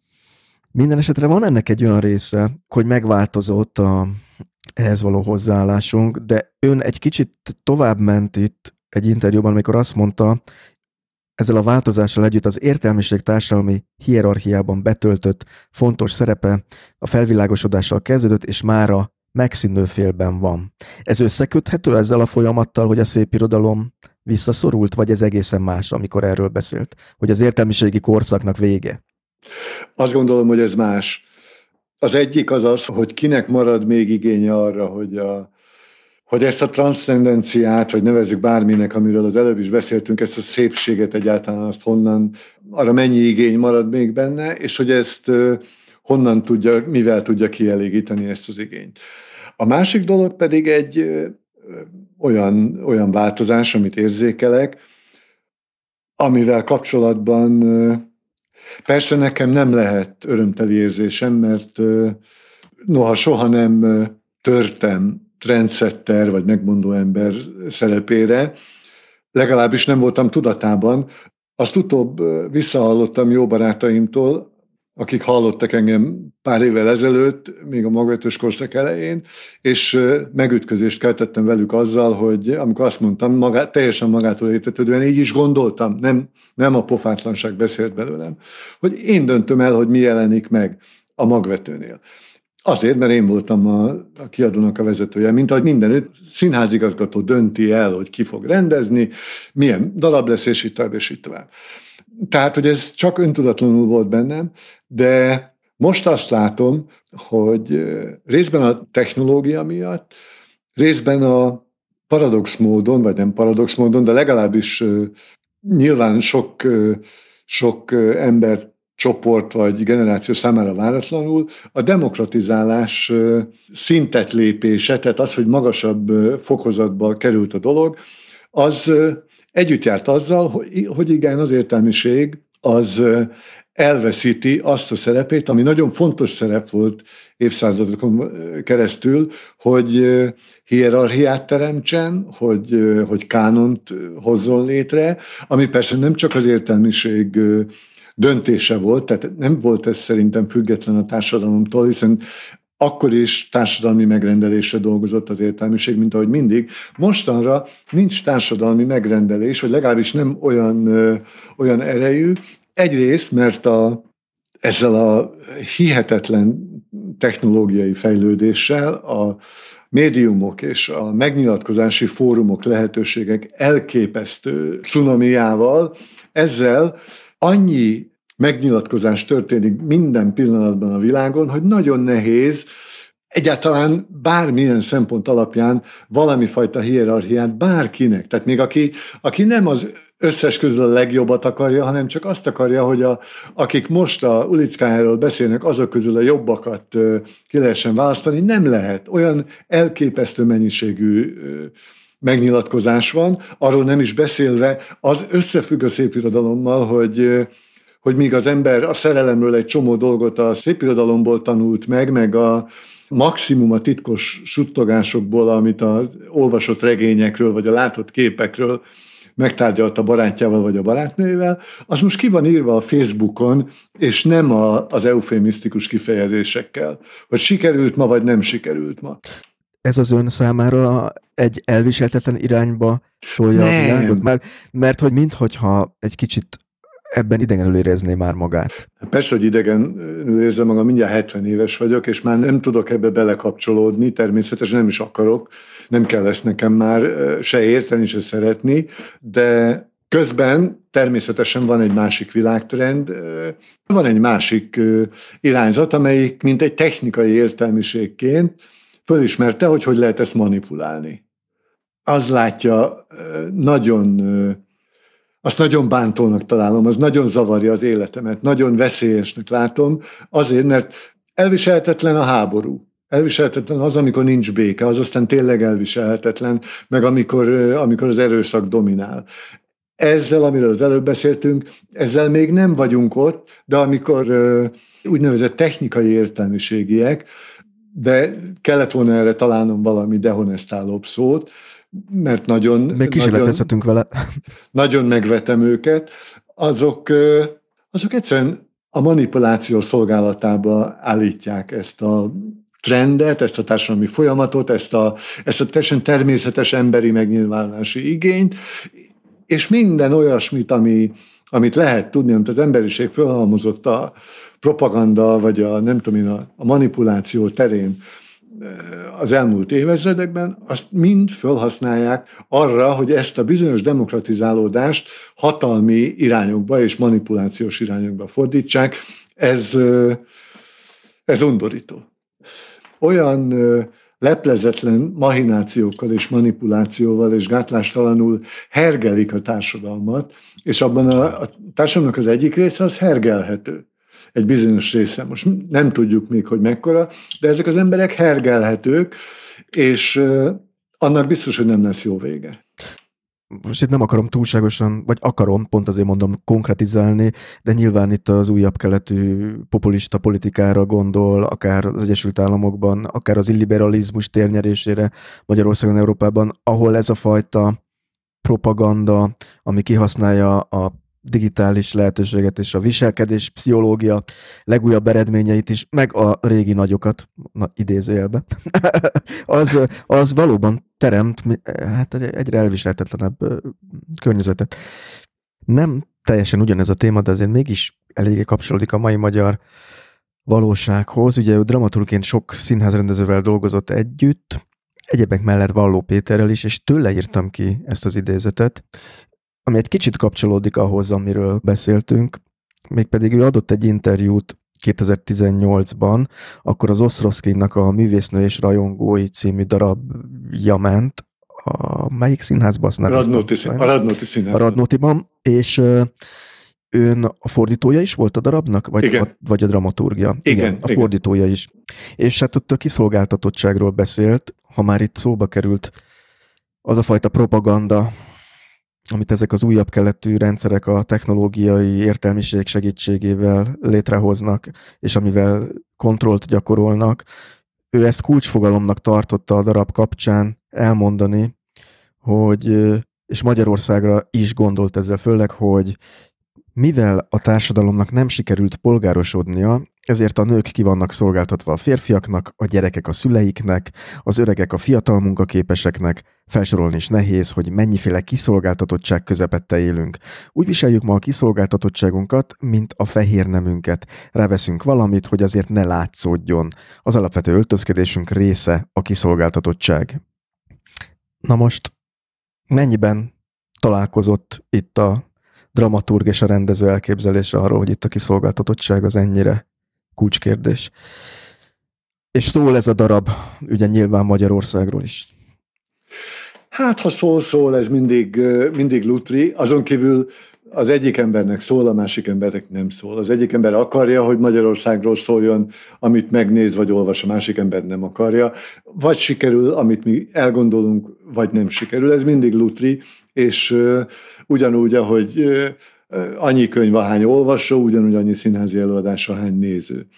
De kétségtelen, hogy Péternek nagyon erős elgondolása volt erről, erről a történetről, ahol arról van szó, hogy egy fiatal vidéki színésznő, aki, aki megpróbálja a tisztaságát is, a becsületességét is, és a, a művészi elképzeléseit is megőrizni, hogy hányféle, hány oldalról támadják, és mint ugye tudjuk, ez 19. századi színdarab, ezek szerint már a 19. századi Oroszországban is volt erre bőven precedens, hogy, hogy helyi potentátok, hogy magukat mindenhatónak gondoló férfiak, vagy színházigazgatók, vagy, vagy szemtelen futkoncok úgy gondolva, hogy, hogy nekik áll a világ, megtámadhatják és veszélybe sodorhatják a, a jó érzését egy ilyen fiatal művésznőnek. Ez volt a történet lényege, és azt gondolom, hogy ebből már világos is, hogy hogyha sikerült megrendezni azt a, a rendezőnek és nekem a szövegekkel, meg a, az egyéb észrevételeimmel, hogy mondjam, színházi cselekvés és színházi valósággal fordítani, akkor, akkor nyert ügyünk van. És biztos, hogy volt, aki, aki a, a kiszolgáltatottságra gondolt, biztos, hogy volt, aki a valamelyik MeToo ügyre gondolt, biztos, hogy volt, aki, aki helyi ilyenes vagy olyanos potentátokra gondolt, a jó ég tudja. Az előadás elég sikeres volt, és talán még most is menne, de hála Istennek a, a főszereplőnő az gyermeket vált, és ezért le kellett venni műsorról, majd nem tudom, hogyha, hogyha visszajön, akkor lehet, hogy még talán újra műsorra kerül, ezt nem tudom. De hogy, hogy egyetértettünk már a, már a darabválasztással is. De azt hiszem ott ugye egy olyan mozzanat is van, hogy ez odáig megy ez a nyomás, vagy a, a, a bekebelezés ennek a fiatal tehetségnek, hogy aztán a végén csődöt is mond a színpadon. Tehát nem tudja ez, érvényesíteni a tehetségét. Ez volt a, a Péter nagyon, nagyon erős drámai elgondolása, amit én úgy gondolom, hogy nagyszerűen rendezett meg, és nagyon, nagyon váratlan slusszpoénja volt a, az egész színházi előadásnak, és a Lovas fantasztikusan játszott el a végén, hogyha ez a nézőkben is keltett valami erős érzelmet, és nem kell, hogy ez az ő fejükben megfogalmazódott legyen, attól az még, még erősen hathat, hogy ők esetleg valami más formát találtak, vagy fogalmazást találtak volna neki, de hogyha ez átjutott a nézőtéren, és én úgy tapasztaltam a, azon a néhány előadáson, amikor ott voltam, hogy átjutott, akkor nyert ügyünk van. De óhatatlanul nekem így eszembe jutott a, ugye a Karinti novella, a cirkusz, ahol szintén bizonyos kompromisszumokat meg kell kötni ahhoz, hogy az ember elő tudja adni az, ami benne van, de ott sikerül az előadás. Itt meg a kompromisszumok elvezetnek odáig, hogy nem, hogy nem... Igen, mert való elgondolása az volt, hogy el lehet menni a kompromisszumokkal, és az önfeladása egy határig, de egy ponton túl ez visszaüt. Idézek egy, ha megengedi tőle egy mondatot, ami egy nagyon vulgáris lesz az interjúból. Ő így fogalmazta meg, hogy próbáljuk elkerülni, hogy megbasszanak bennünket, aztán ez vagy sikerül, vagy nem.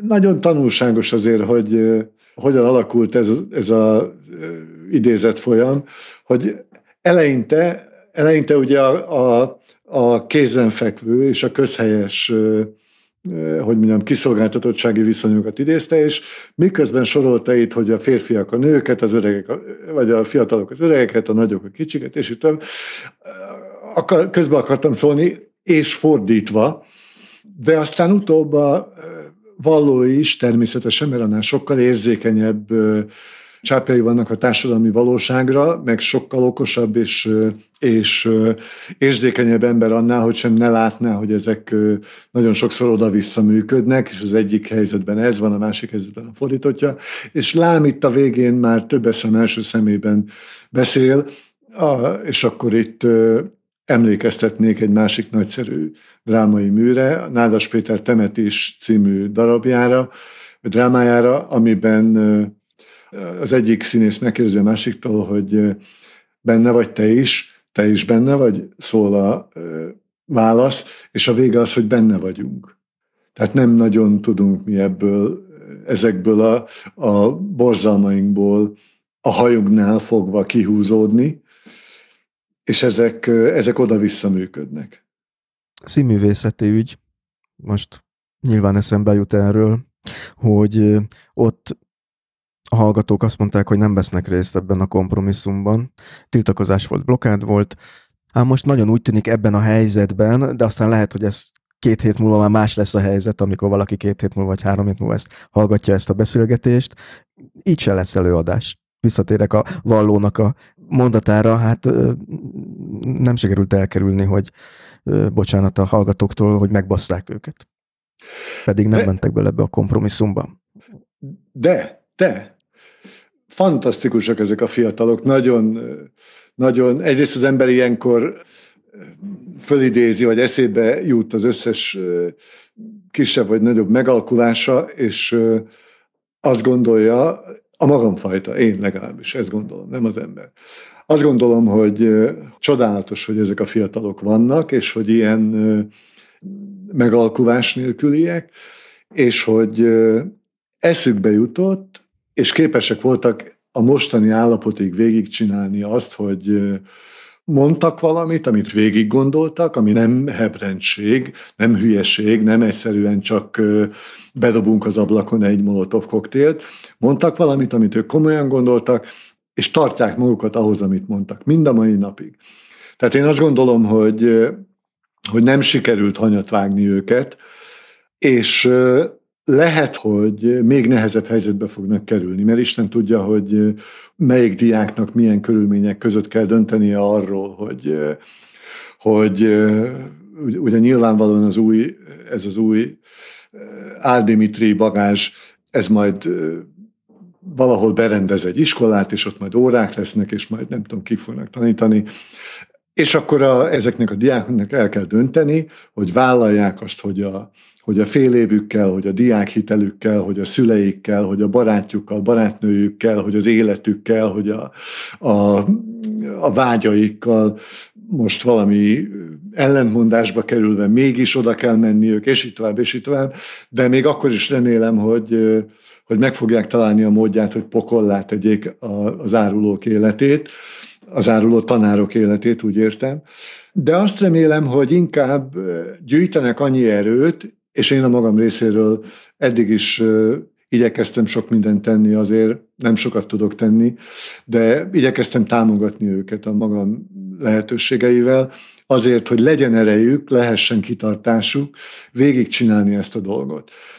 Közben már, azt már nagyon sokan, nagyon ékes szólóan leírták, hogy mennyire fontos dolgot vittek véghez a részben a, a dolog helyi értékénél fogva, hogy ez pont az Index ügy után történt, és hogy arra, hogy mondjam, rá tudott csatlakozni ez a, ez a mozgalom, az ő mozgalmuk.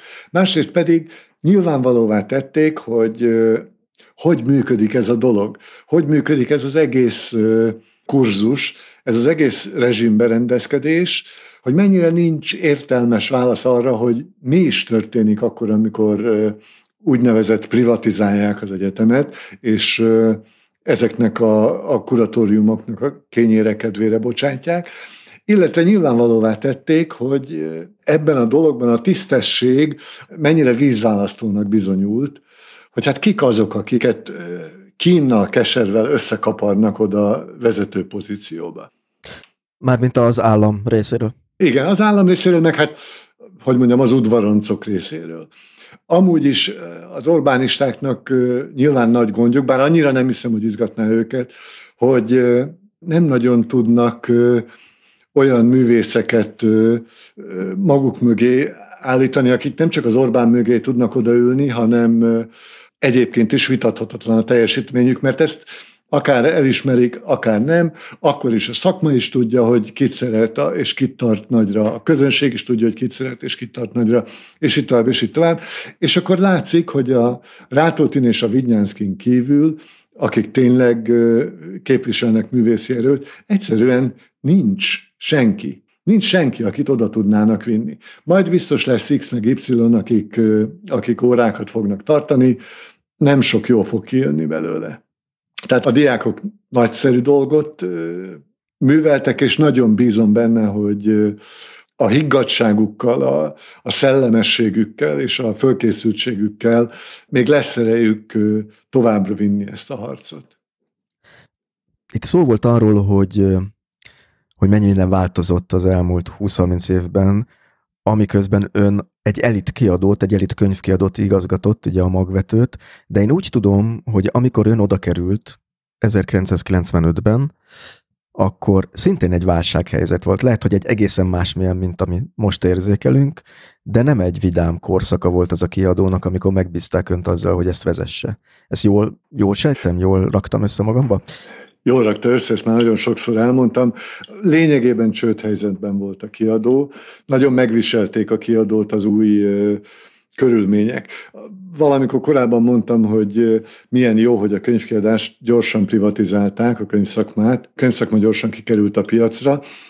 Ennek voltak nyertesei, az újonnan megalakuló fürge, gyorsan reagáló, áramvonalas struktúrájú szerkezetű új kiadók, meg kiskiadók, és a nagy állami mamutok, amik közül egyedül az Európa maradt meg számottevő kiadónak.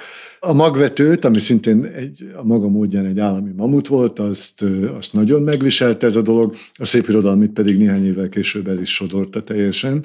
Ez volt a helyzet, amikor én oda kerültem, teljesen, hogy mondjam, hazárd játék volt ezt elvállalni. Nagyon minimális esélye volt, hogy ezt, hogy ezt meg, lehet, meg lehet játszani, hogy ebből legyen egy jó kiadó. Én nagyon hogy mondjam, elszánt voltam.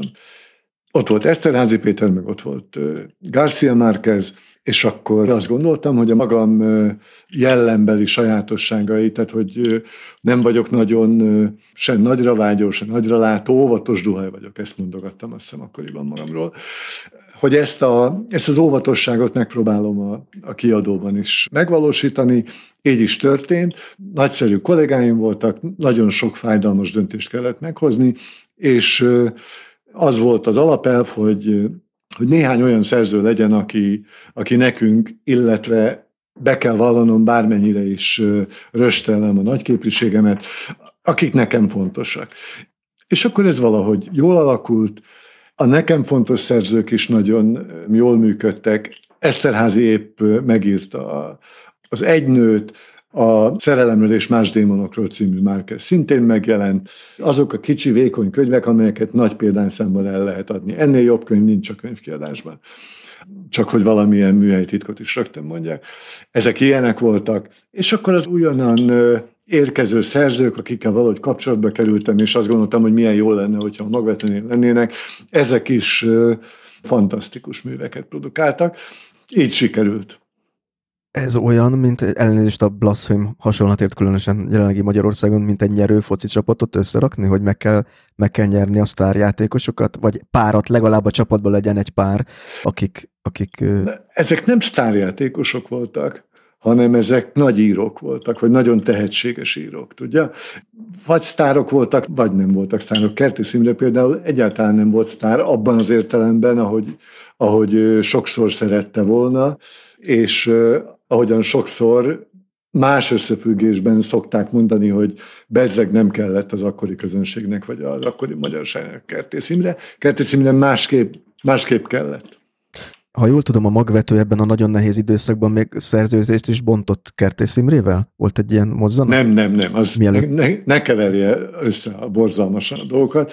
Az a magvető, az egy egész másik magvető volt a 70-es években, amelyik nem adta ki a sorstalanságot. Most a Kertész Intézet nagy örömmel mindig bejátsza, hogy a magvető kiadó visszautasította a sorstalanságot. Annak a magvetőnek aztán már tényleg semmi köze nem volt ahhoz, ami, ami mi voltunk, és akkor a kertész nem volt a magvetőnél, amikor én megkerestem. És ez hogy zajlik egy ilyen megkeresés? Az ember fölhívja, és azt mondja, hogy mondjuk nekem szerencsém volt, mert senki nem ismert az irodalmi életben, nagyon kevesen ismertek. A színházból valamennyire, de nagyon kevesen ismertek, úgyhogy valószínűleg talán a, az ismeretlenségem miatt több bizalmat is szavaztak nekem, meg szerintem az mindig jól esik egy szerzőnek, hogyha valaki, aki akit ráadásul ő sem ismer, vagy amelyik kiadóval neki nincs kapcsolata, az egyszer csak érdeklődést mutat az ő munkája iránt, akár megegyeznek, akár nem egyeznek meg. De önnek azért volt egy elég erős hátországa is, ha jól emlékszem, a Nádas Péter is és az Eszterházi is önt támogatta azért abban, hogy ezt a, ezeket a kiadói terveket megvalósítsa. Persze, nagyon nagy dolog volt, hogy őket régebből ismertem, jó viszonyban voltunk, és természetesen nagyon hízelgő, hogy rám gondoltak, meg aztán utána támogattak, meg együttműködtek. A Nádas végül nem lett magvetőszerző, egy fotóalbumát sikerült csak megjelentetnem, de legalább az összejött. A Eszterházi viszont fantasztikus, csodálatos szerzője lett. Isten vagy nem tudom ki nyugosztalja őt, és legyen áldott az emléke. Ez jó volt persze így háttér tudatnak, de, de a lényeg az nem ez volt. A lényeg az az volt, hogy ha megveszik a könyveinket, akkor van fizetés, ha nem veszik meg, akkor nincs fizetés. Mögöttünk volt egy nagy cégcsoport, amelyik egy bizonyos tekintetben a nyomda ügyében az első évben halasztásokat engedélyezett, és természetesen szimpátiával figyelték a mi működésünket, de alapvető volt a megegyezés az akkori tulajdonossal, hogy ő egy fillért nem tesz ebbe bele, ha én ezt életre tudom rángatni ezt a dolgot, akkor ő örül, és ami nem kerül pénzbe, abban mindenbe támogat, de ő már ebben nem akar tőkét fektetni, és ez teljesen érthető volt, teljesen világos volt. Ez volt, és magunk, meg aztán a, hál' Istennek a, a gyorsan jövő sikerek. Ezek nagyon jót tettek a mi hangulatunknak is, és hát főleg talpon tudtunk maradni, és mondom, ehhez nagyon fontos összetevő volt, hogy tudtuk, hogy a piacon vagyunk, a sarkon vagyunk, áruljuk magunkat, ha elvisznek, akkor jó, ha nem visznek, akkor, akkor lehetünk mi akármilyen szépek, meg okosak, meg tehetségesek, hozhatunk akármit, akkor sajnos nincs fizetés. És ez működött. Sok álmatlan éjszakája volt akkoriban? Nem. Bízott az ízlésében magában? Hát nem nagyon volt időm ö, nem bízni, mert nagyon, nagyon kevesen voltunk, nagyon sokat kellett dolgozni, én nekem nagyon sokat kellett olvasni, meg mindenkinek nagyon sokat kellett olvasni, és nagyon sokat kellett dolgozni azon, hogy azt gondolom, ezt talán öntettség nélkül mondhatom, másként bántunk a szerzőkkel, másként jelentek meg a könyvek, másként, másként néztünk az egészre, és ez rengeteg energiába tellett, úgyhogy az ember este otthon akkor fáradt volt, és elaludt, hogy reggel kezdje újra. Nem volt álmatlan éjszakán. Ez azt jelenti egyébként, hogy ilyenkor egy ilyen kiadónak a vezetője, vagy a kollégák, szerkesztők ápolni kell az íróknak a lelkét? Tehát mondta, hogy sokat kellett foglalkozni velük, hogy hívogatni kell őket, és smúzolni velük, és na, na, na, na, na, na, na. pszichológust játszani, vagy nem tudom, hogy, hogy, hogy milyen, a, hogy mi, milyen egy ilyen munkakapcsolat, nekem szerkesztőségről van fogalmam, de hogy működik egy kiadóban, azt nem tudom. Határozottan visszautasítom ezeket a fogal, megfogalmazásokat. Nem. Azt kell észbe venni, hogy ezek a fantasztikus emberek, ezek ott ülnek az íróasztaluknál, vagy a számítógép, tök mindegy, a papír előtt, vagy a laptop előtt, vagy akármi előtt, és most mindenféle értelemben tehetségesekről van szó, a lelküket teszik ki. Ez egy elképesztően kockázatos, elképesztően nagy bátorságot igénylő, még akkor is, hogyha rettegnek állandóan, hogy utána siker lesz-e vagy nem, vagy hogy milyen lesz a, az eredmény, ez akkor is egy nagyon, nagyon nagy odaadást és bátorságot igénylő lépés, meg lépés sorozat, meg életforma. Tehát sérülékeny állapot. Abszolút sérülékeny állapot, és ráadásul nem az van, mint mondjuk a színházban. Ezt én nagyon nagyon jól tudtam érzékelni. Nem az, mint a színházban, ahol esténként fölmegy a függöny. És mondjuk egy színész egyik nap jobb, úgy érzi, hogy jobban ment, vagy akár sikere volt, a másik nap meg nem volt sikere, de nem baj, mert holnap újra fölmegy a függöny. Érti? Egy írónál meg hat hét múlva elkezdi próbálni a következő színdarabot. Egy írónál iszonyú hosszú időbe telik, amíg teljes erőbedobással, hihetetlen energiákat mozgósítva írnia kell, a, amit ír. És ezt meg kell becsülni, és tudni kell erről. Ennek tudatában kell lenni egy könyvkiadónak. Ez persze lehet smúzolásnak, nem tudom minek mondani, de ez, ez rögtön látszik, hogyha hamis. Hát hogyha hogyha maga belép egy társaságba, és mondjuk egy fogadáson, és ott azt látja, hogy, hogy valaki smúzol, azt rögtön ki lehet szúrni, nem? Abszolút. Hát az az embernek az arcára van írva az őszintétlenség, vagy nagyon jó színésznek kell lenni, de akkor meg már ugyanaz. De a kiadói oldalról ez, ez volt a dolog lényege szerintem, hogy, hogy most hülyén fog hangzani, de akkor is, hogy és nem akarok ebbe semmi többet belevinni, pláne egy utólag, boruljunk le az előtt, hogy, hogy ezek az emberek, ezek a művészek alkotnak. Nem kell megcsókolni a földet, meg a cipőjüket, de lelkileg meg kell adni azt a tiszteletet, ami nekik jár. Ezt jelentette, és hál' Istennek ezt, ezt nekem soha nem kellett magyaráznom, ezt valahogy úgy, mert egyébként a, a régi kiadói emberek ezt tudták pontosan. Ugye a kiadói anekdoták, meg az íróktól, amit lehet hallani, azok tele vannak sérelemmel, meg még megaláztatással is, vagy nem tudom. Azért, emiatt az érzékenység miatt. De azért, mert, mert igazából sokkal könnyebben leírja az ember azt, hogy, hogy ma megint hogy bántak velem, hálásabb téma, mint azt mondani, hogy hát ma úgy beszéltek velem, ahogy kell, és itt tovább, és itt tovább. Tehát a, a régi kiadósok, meg az igazi kiadósok, azok most is pontosan tudják, hogy ennek így kell történnie. Gondolhatja, hogy nekem elemi érdekem, hogy tudjam, hogy mi készül, hogy tud-e dolgozni, hogy boldog-e azzal, amit ír, hogy hol tart, hogy meg van akadva, nincs megakadva, és így tovább, és így tovább. Hogy mi lesz az, ami, amit majd mi, ami megkapunk, és akkor majd megpróbáljuk elröpíteni. És mind a mai napig szerintem a magvetőben, de a, azt gondolom nagy részt a lírában is, amelyik a magvetőnek az anyacége, így gondolkoznak, ilyen típusú kiadói emberek dolgoznak. Mennyire volt a 90-es, 2000-es években a magvető kiadó most hát próbálok ilyen címkéket használni, hogy érthető legyen a kérdés, mondjuk a liberális elitnek a, a kiadója. Hát ez hülyeség. Most nem kezdek el neveket sorolni, akikről, akik egyáltalán nem liberálisak abban az értelemben, ahogy, ahogy címkézni szokták a, a mai közéletben az embereket. Azon kívül Érti, hát azzal nem lehet kiállni a piacra, hogy én most egy liberális könyvet, vagy egy liberális szerző könyvét akarom árulni. Azzal lehet kiállni a piacra, hogy ez a könyv jó.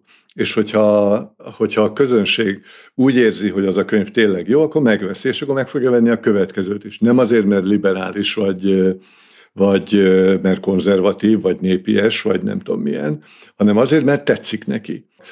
Ha azt mondjuk, hogy a könyvesboltokba ugyanúgy beengedték lázmérés és teszt nélkül a konzervatív olvasókat, mint a liberális olvasókat, akkor mégis azt látjuk, hogy azok a szerzők lettek a legsikeresebbek, akik egy bizonyos körön belül, a, ugye az úgynevezett szép irodalmon belül a magvetőnél jelentek meg. És hangsúlyozom, nem azért, mert liberálisak, mint ahogy soha egyetlen kéziratot vissza nem adtunk, vagy el nem utasítottunk azért, mert a, a szerzője az, aki. Sőt, éppen ellenkezőleg, mert hogy, hogy ilyenkor az emberben még föl is ébred a vágy, hogy ami szintén egy baromság, de fölébred egyszerűen a, az óhaj, hogy még duplán megmutassam, hogy, hogy ez nem igaz. Aztán persze, amikor, amikor nincs olyan, akkor meg azt mondja az ember, hát ez van. De szerintem ez, ismétlem, ez hülyeség. Azért is jutott eszembe, mert ugye említette a beszélgetés során, hogy az ön ízlésében bízott, amikor döntött arról, kit adjanak ki. Tehát, hogy elég öntörvényű volt egy időben a, az, hogy milyen írókat válogatott be a kiadandó művek közé, vagy válogattak be, és itt egy provokatív kérdés jutott eszembe, hogy ha nem befolyásolja, vagy nem befolyásolta az ön politikai, vagy világlátása azt, hogy milyen könyvek kerültek ebbe bele, hogyha mondjuk Csurka István azzal kopogtatott volna be, hogy megírtam a heti Magyar Fórumban a zsidóevő publicisztikámat, de közben írtam egy remek drámát, itt van, tessék, adjátok ki, akkor elgondolkozott volna azon, hogy Csurka Istvánt megjelenteti drámát? Hát hogy a fenében ne gondolkoztam volna el? Ez, ez szerintem alapvető dolog, amit nem értenek a, a, a civilek, se a színházban civilek, se a, a könyvkiadásban civilek, meg akik ezeket a címkéket ragaszgatják. Ők azt gondolják, hogy, a, hogy az embert nem az vezérli, hogy, hogy jó könyvet akar kiadni, sikert akar kiadni, büszke akar lenni arra, ami, ami a kiadójában megjelenik. Tehát mondjuk adott esetben én, lehet, hogy most ezért sokan megneheztelnek rám, vagy kígyolt békát fognak rám kiabálni, ha a csurka odahozott volna egy, egy jó művet, akkor természetesen kiadtam volna. De ez olyan, mint egy, egy ilyen tézis dráma, hiszen a csurka nem hozta volna oda a könyvet. Azon kívül, ha valaki ilyen mélységekbe süllyed írásilag, hogy úgy mondjam, ott nincs zseniális mű mellette. Úgyhogy ez nem annyira provokatív kérdés ez. Bárki, aki odahozott volna egy jó művet, akkor én ezt meggondoltam volna, hogy, hogy kiadom-e. Más kérdés, hogy mindig is fontos volt számomra és minden kollégám számára, hogy azt szerettük volna, hogy a magunk eszközeivel járuljunk hozzá ahhoz, hogy az a névsor, ami a magvetőt jelenti, és amire a magvető büszke, az inspiráló legyen abba, legyen jó beletartozni, tehát hogy mit veszítünk adott esetben azzal, hogy hogyha bekerül egy olyan, aki egyébként valamilyen oknál fogva vállalhatatlan dolgokat csinál. De mondom, ez nagyon-nagyon elvi kérdés, és nagyon kimódolt probléma lenne, egyrészt mondom, mert nem jöttek volna oda, másrészt meg, meg az nem úgy van, hogy délelőtt uszító cikkeket írok, délután pedig, pedig Shakespeare vagyok. Meg szerintem a Csurka nem is volt olyan jó drámaírónak se, meg prózaírónak se. Azok a bizonyos novellák, azok, azok jelentenek valamilyen minőséget, a drámái előadhatatlanok. Hát nyilván most ezzel nem tudok vitatkozni, mondjuk ízlések és pofonok. Az tény, hogy egy minőségi elit kiadó építésébe fogott, ami sikerrel is járt, az is mutatja ugye, hogy Kertész Imrét végig gondozta az újrafelfedezéstől, ami ugye önnek így érdeme is, a Nobel-díjig, ami azért kevés magyar kiadónak adatik meg. Ez, ez utólag adott egy, egy olyan érzést, hogy igen, valamit jól csináltam? Őt nem kellett újra felfedezni, mert, mert szemben azzal, amit, amit mostanában Schmidt Máriáik állítanak, hogy a magyar liberális értelmiség nem fogadta be a kertész Imrét, ami egy, tényleg egy hamuba sült baromság. Kertész Imre a maga módján igenis sztár volt. Abban az értelemben, hogy, hogy olyan erős hatása volt azokban a belső és láthatatlan körökben, mondjuk az egyetemisták között, vagy, vagy a magamfajták között, akinek ott volt az éjjeli szekrényemen hosszú évek óta a sorstalanság, vagy akik a, akár a kadisról, akár az angol lobogóról pontosan tudták, irodalmárok. Csomó ember számára ezek a könyvek alapművek voltak, tehát nem kellett őt újra felfedezni. Nem véletlen, hogy a, a magvető előtt a század vég, az Osiris elődje is próbálkozott életmű kiadással. Ők, ők akkor meg akarták, még a, szerintem a 90-es évek elején. Utána a a Helikon kiadó, amikor Bolgár György vett át a vezetését, és jelentős kortás magyar írókkal akar dolgozni, akkor ő is szerződést kötött Kertész Imrével. Nem kellett ilyen értelemben újra felfedezni, és én sem tudtam megadni azt, a, most a, megjelent egy, nem régen egy eszékötet Kertészről, amelyben idézik az egyik sértődött vagy, vagy méltatlankodó levelét a 90-es évek második feléből, már jelentek meg a, az életműkiadás könyvei, de úgy érezte, hogy nincs elég reklám, ő úgy érezte, és hogy nem fogynak elég jól a könyvek. Ez így volt. Csodát tenni nem lehet, ami 2000 példányba tud elfogyni, az 2000 példányba tud elfogyni, ha a fejünk tetejére állunk is, de adott esetben az a 2000 példány nagyon-nagyon fontos lehet. És a kertész esetében ezek a 2000 példányok nagyon fontosak voltak.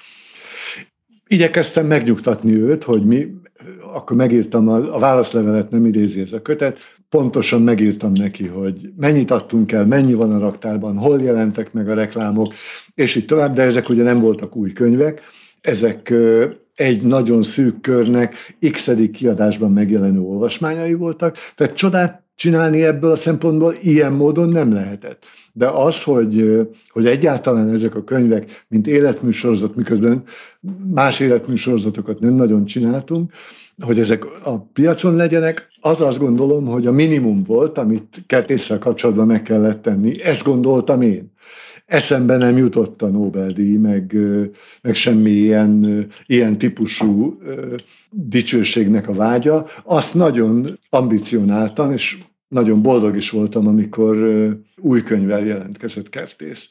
És akkor annak igyekeztünk minden, minden módon megadni a módját. De ezt kétségtelenül nem tudott olyan siker lenni, amit, amit a, a Kertész sokszor szeretett volna. Igazából nem hiszem, hogy valójában érdekelte ez, de azért mégis, meg hát közben már Németországban tényleg értelmiségi sztár volt. De lám-lám a türelem rózsát terem, és megjött a Nobel-díj. Hát képzelheti, hogy micsoda fantasztikus boldogság volt, miközben az is fantasztikus boldogság volt az Eszterházi minden új könyve, vagy a Harmonia Celestis 2000-ben, vagy a magy- úgynevezett magyar irodalmi díjak, amit mind a magvetős szerzőik nyertek meg, a, az Egon díjak, amiből 15-ből 11-et magvetős szerző nyert meg azóta is, úgyhogy ez a csodával volt határos, mindig volt elég boldogság hormonunk, hogy úgy mondjam, vagy forrásunk. Arra, arra emlékszik arra napra, amikor kiderült, hogy, hogy Kertész Imre új Nobel-díjas, irodalmi Nobel-díjas? Hogy nem emlékeznék. összpróbát vagy fölpróbát néztem, valószínűleg egy Csehov előadást lehetett a Radnoti Színházban, ahol akkoriban, ugye hosszan dolgoztam a Radnoti Színházban, 30 évig, vagy 40 évig, nem is tudom már. És egy összpróbán jöttem ki a szünetben, és a portán szóltak, hogy a, a kolléganőm keres a, a kiadóból. Ez ugye egy óra után volt, hiszen mindig egy órakor jelentik be. És akkor mondta a Sarkadi Péterné Fruzsa, nagyszerű kolléganőm, hogy Géza az Imre Nobel-díjat kapott.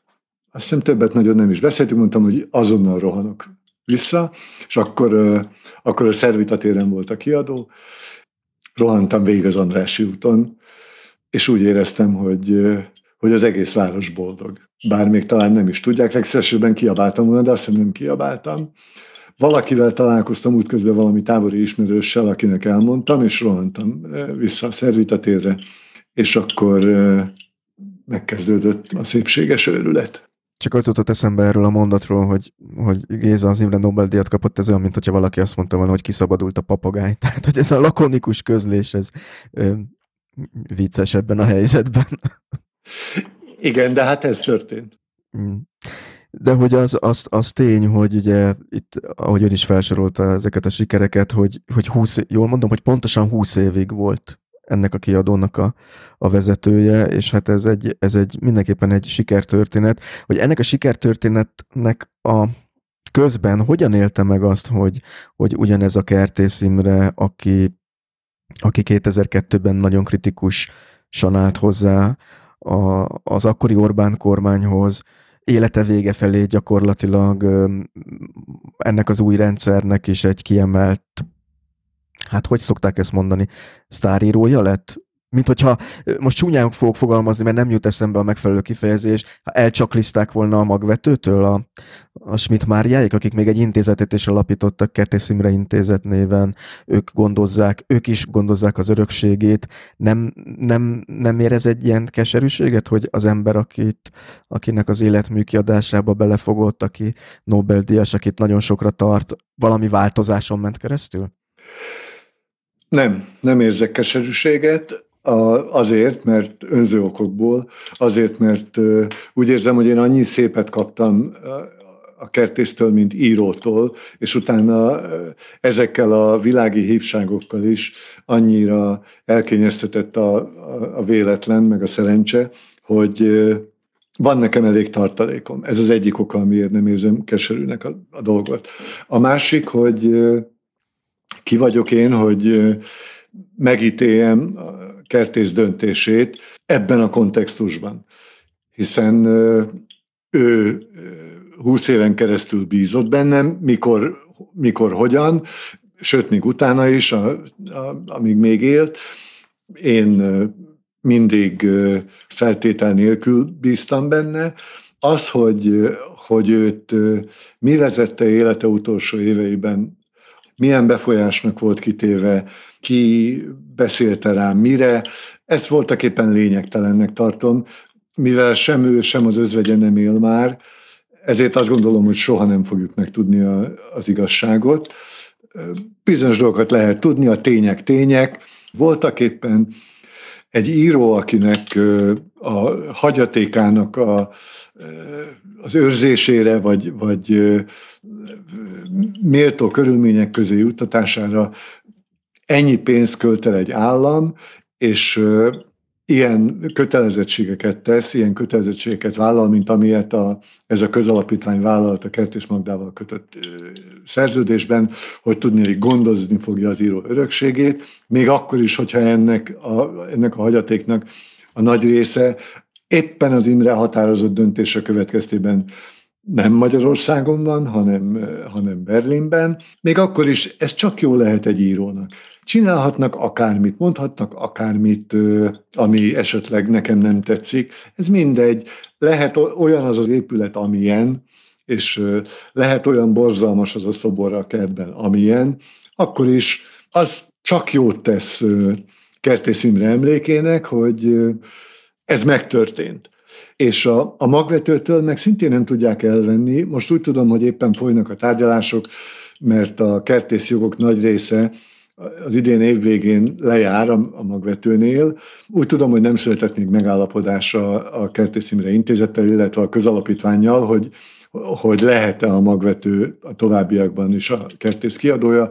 Dávid Anna, a magvető igazgatója, természetesen nagyon szeretné, mi a lírában valamennyien nagyon szeretnénk, hogyha ott maradhatna, de bármi legyen is a döntés, Kertész Imrét a magvetőtől nem tudják elvenni, és 56 milliószor le lehet játszani azt a, azt a levelet, amit a a régi magvető szerkesztője írt visszautasítva a sorstalanságot. Ugye ezt a levelet a jelenlegi Kertész Imre intézet, vagy az a körüli kör népszerűsíti most?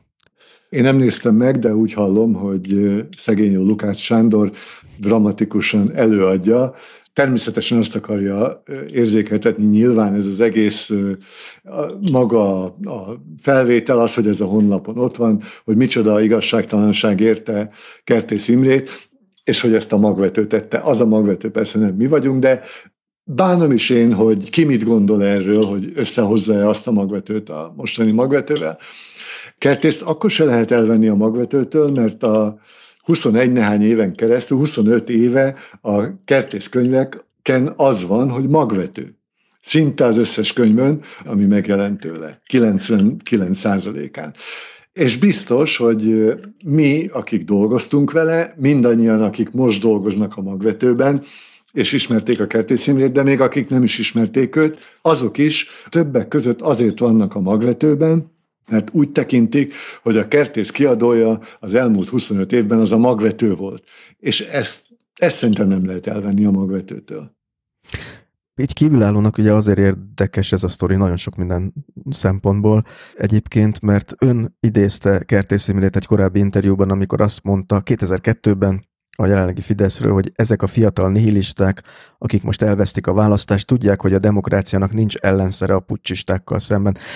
Ez érdekes ez a megfogalmazás, ez a pucsisták egyébként, mert most az amerikai választás kapcsán sokan beszélnek arról, hogy Trumpék pucsot akartak, vagy végeredmény pucsot szerettek volna végrehajtani, tehát a, a Kertész Imrének egy elég pontos szóhasználata ez.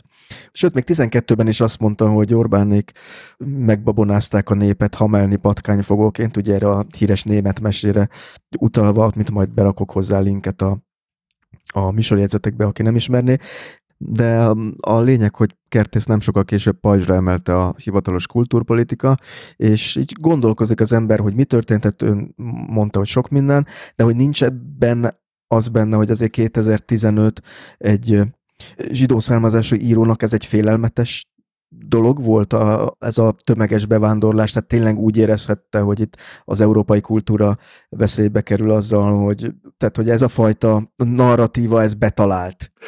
Amennyire én tudom, ezt nem 2015 váltotta ki, hiszen az Imre azt hiszem 11-ben jöttek haza, 2010-ig gyakorlatilag utazott, és gyakorlatilag 20 éven keresztül járta a világot.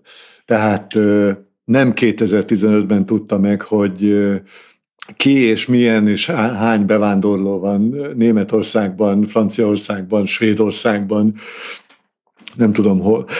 Az, hogy esetleg valamilyen hatásra változott a véleménye, ezt elképzelhetőnek tartom. Egyszerűen nincs ember, aki ezt megmondja. Nem hiszem, hogy 2015-ben ez, ez lett volna a, a döntő mozzanat. Úgy gondolom, hogy, hogy jól működött a, a Fidesz, vagy nem tudom kinek az elképzelése volt, mindestre jól működött az a kormányzati elképzelés, hogy ajánljunk fel a Kertész egy ilyen nagy, nagy díjat, és hát ha elfogadja, és elfogadta. Úgy döntött, hogy ez neki jár. Szíve joga. Ez volt a Szent István rend. Igen. Kertész Imre a, a Rubik Ernővel együtt kapta meg. Csak hogy itt tovább haladjunk itt a, ezzel a történettel, ugye ön, amikor mint egy idézőben nyugdíjba vonult, azért ez egy érdekes nyugdíjba vonulás, mert közben az anyacég a Lírának, az igazgató tanácsának egyik is tagja lett, tehát nyugdíjba ment is, meg nem is, nem tudom, ott milyen feladata van. Lehet, hogy más, mint egy könyvkiadó élén állni. Abszolút más, és ez volt a lényeg. Azért akartam nyugdíjba menni, mert úgy éreztem, hogy, hogy azok az érzékeim, amelyeknek, tehát ahogy én gondoltam, hogy hogy működök, azok az érzékeim elkezdtek nem úgy működni, ahogy én azt megszoktam 20 éven keresztül, és ezt nem akartam semmiképpen, hogy itt valami hanyatlás következzen be, és ezt nekem utóbb majd meg kelljen bánnom, vagy, vagy hogy ne tudjak százszázalékos írópárti, vagy szerzőpárti, vagy kiadó lenni.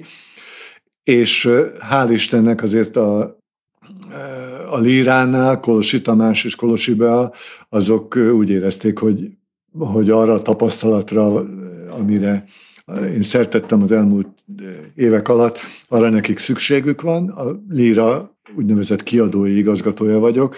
Egy csomó olyan kiadói dologgal foglalkozom, amelyik nem konkrétan egyik vagy másik kiadóra vonatkoznak, hanem a cégcsoporthoz tartozó számos kiadó mindegyikére, és igyekszem mindenkinek, minden kiadóvezető kollégámnak segíteni, ha kérdeznek. Egy dolgot biztosan nem csinálok, nem nézek kéziratot, és nem mondom utána azt, hogy ezt meg kell jelentetni, vagy nem kell megjelentetni. Ebből elege lett? Egy neves német kollégám 20 évvel ezelőtt, vagy 15 évvel ezelőtt azt mondta, hogy ezt maximum 8-10 évig lehet bírni, mert utána az ember judiciumma megkopik óhatatlanul. Én 20 évig csináltam, ez elég volt. Viszont idei hír, hogy a Corvinus kollégium 25%-os kisebbségi tulajdonrészt szerzett a Libri Bookline csoportban, ugye ez a kiadói csoport a Lírának a uh-huh. konkurenciája. Hát itt most nem olvasom tovább, a, ugye lehet tudni, hogy a mindenféle állami részvényekkel és pénzzel kitömött Corvinus kollégiumról van szó, Matthias Corvinus kollégiumról, és hát egyöntetű értelmezése volt ez a magyar sajtóban, hogy a nemzeti együttműködés rendszere gyakorlatilag részesedést szerzett az önök konkurenciájában. Nem töltött el ez önöket félelemmel, hogy állami segédlettel lejteni fog majd a pálya a konkurencia felé? Nem ijedtünk meg, nem töltött el bennünket félelemmel, több okból is. Egyrészt, mert bízunk magunkban, másrészt, mert végül is eddig is egy nerista volt a, annak a tulajdonrésznek a birtokosa, csak éppen egy pixisből kiesett nerista, a, a Spéder Zoltánról beszél. Igen, igen, igen. De az persze botorság lenne nem észrevenni, hogy az a tulajdonos nem ez a tulajdonos, mint a mostani, mert egy, egy másik korszak tulajdonosa, egy másik aktivitást képviselő szereplő lett az új tulajdonos, és Isten tudja, hogy majd, majd mit akarnak. De ez az ő dolguk. A mi dolgunk az, az ettől nem lett nehezebb, ugyanúgy meg kell küzdenünk a piaci részesedésünkért, ugyanúgy meg kell küzdenünk azért, hogy a szerzők minket válasszanak, ugyanúgy meg kell küzdenünk a vásárlók jó indulatáért. Tehát ebből a szempontból ez nem, nem okozott félelmet, meg hát egyébként józan üzleti megfontolások alapján az ember nem gondolná, hogy majd azt akarják, hogy, hogy telerakják eladhatatlan pártkiadványokkal a, a Libri boltokat, nem lehetnek ennyire hülyék. Lehet, hogy ennyire azok, de nem valószínű. Van itt egy hosszabb távú szempont. Voltak éppen ez a tíz év, ez, ez egy gazdasági hatalomátvétel volt. Ez a gazdasági hatalomátvétel, ez eléggé előre haladott, ez most már nem az első millió esete, az úgynevezett első millió esete, amiben a Fidesz, meg az Orbánisták, meg Isten tudja, hogy kicsodák még, szóval a neristák valahogy még valami stiklivel szerzik meg a további milliókat, hanem itt már egy olyan kiépült rendszer van, bankokkal, tovább épülő bankokkal, üzletemberekkel, tulajdonosokkal, iparágakkal, és így tovább, amik már lényegében lefedik a magyar gazdaságnak nagy részét. Majd még az is lehet, hogy egy idő múlva ez az MCC a saját különleges vétójogaival élve olyan szerzőket fog majd lanszírozni a Libri boltjaiban, nagy pénzekkel, és ebben egyébként ez a logikai buktató, hogy, hogy nem egyenlők a feltételek. Tehát, hogy nem normál piaci verseny, ez a leg, legsértőbb az egészben, és logikailag is sértő. Igen, tehát, hogy én is erre akartam kiugadni, hogy azért azt megfigyelhetjük Magyarország más gazdasági szektorainak a működésebe is. Onnantól kezdve, hogy az állam kiemelt szereplőket, vagy kiemel szereplőket ebben a rendszerben, súlyosan sérül a verseny. Tehát amikor azt kérdezem, hogy nem félnek-e attól, hogy itt mi lesz, hogy amikor az állami támogatások valahogy a konkurenciát fogják csak megtalálni, de nem önöket, nem válik eleve esélytelenné a verseny. A könyvkiadás pedig azért egy érzékeny dolog erre nézvést, hogy ki kultúrpolitika mit támogat és mit nem. Ez érzékeny dolog, de nem annyira, mint gondolja. Elenyésző a bevételünkben a, a támogatások aránya. Az NK-tól szoktunk támogatást kapni, vagy egyes esetekben bizonyos programokra más szervektől, de hát hogyha a támogatásokra épülne a tevékenységünk, akkor mi már nem beszélgetnénk itt, már az a magvető, hogy mondjam, felvirágzása sem következett volna be, mert arra nem lehet bazírozni. Tehát, hogy logikailag ez, mondom, ez egy bukta, és nem szép dolog, hogy, hogy nem egyenlő feltételekkel dolgozunk. Elképzelhető majd, hogy találnak olyan szerzőt, lehet, hogy X vagy Y azt fogja mondani, hogy van az a pénz. Ezt az undorító, és ugyanakkor közben nagyon megkerülhetetlen mondatot. Hogy van az a pénz, amiért átmegyek oda, de hogy ő majd azt írja meg, amit a Demeter Szilárd megírt, hogy Magyarország ostromlott vár, és azt sikerkönyv legyen, azt még megnézem. Ezért nem félünk. És hát abba azért bele lehet gondolni, hogy irányított kultúrájú nagy művészet, az nagyon-nagyon kevés született. Az ugye már a, a német asszonynál, a német filmes asszonynál, aki 90 valahány évig élt, a Léni Riefenstahl esetében, ott ugye necces, mert ő nem volt náci, hanem csak dolgozni akart. De nézze meg a Szovjetunióban maximum a egyik-másik festő, szocialista, realista képei szereztek olyan patinát, és mutatnak olyan szakmai tudást, ami miatt azok értékelhető műalkotások. Amúgy irányított, megrendelt művészet nincs.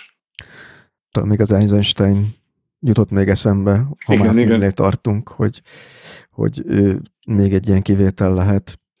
Igen, de, de hát az ugyanakkor ott nem lóg ki semmilyen lóláb. Ott az lóg ki, hogy egy mester, egy zseni csinálta a filmet.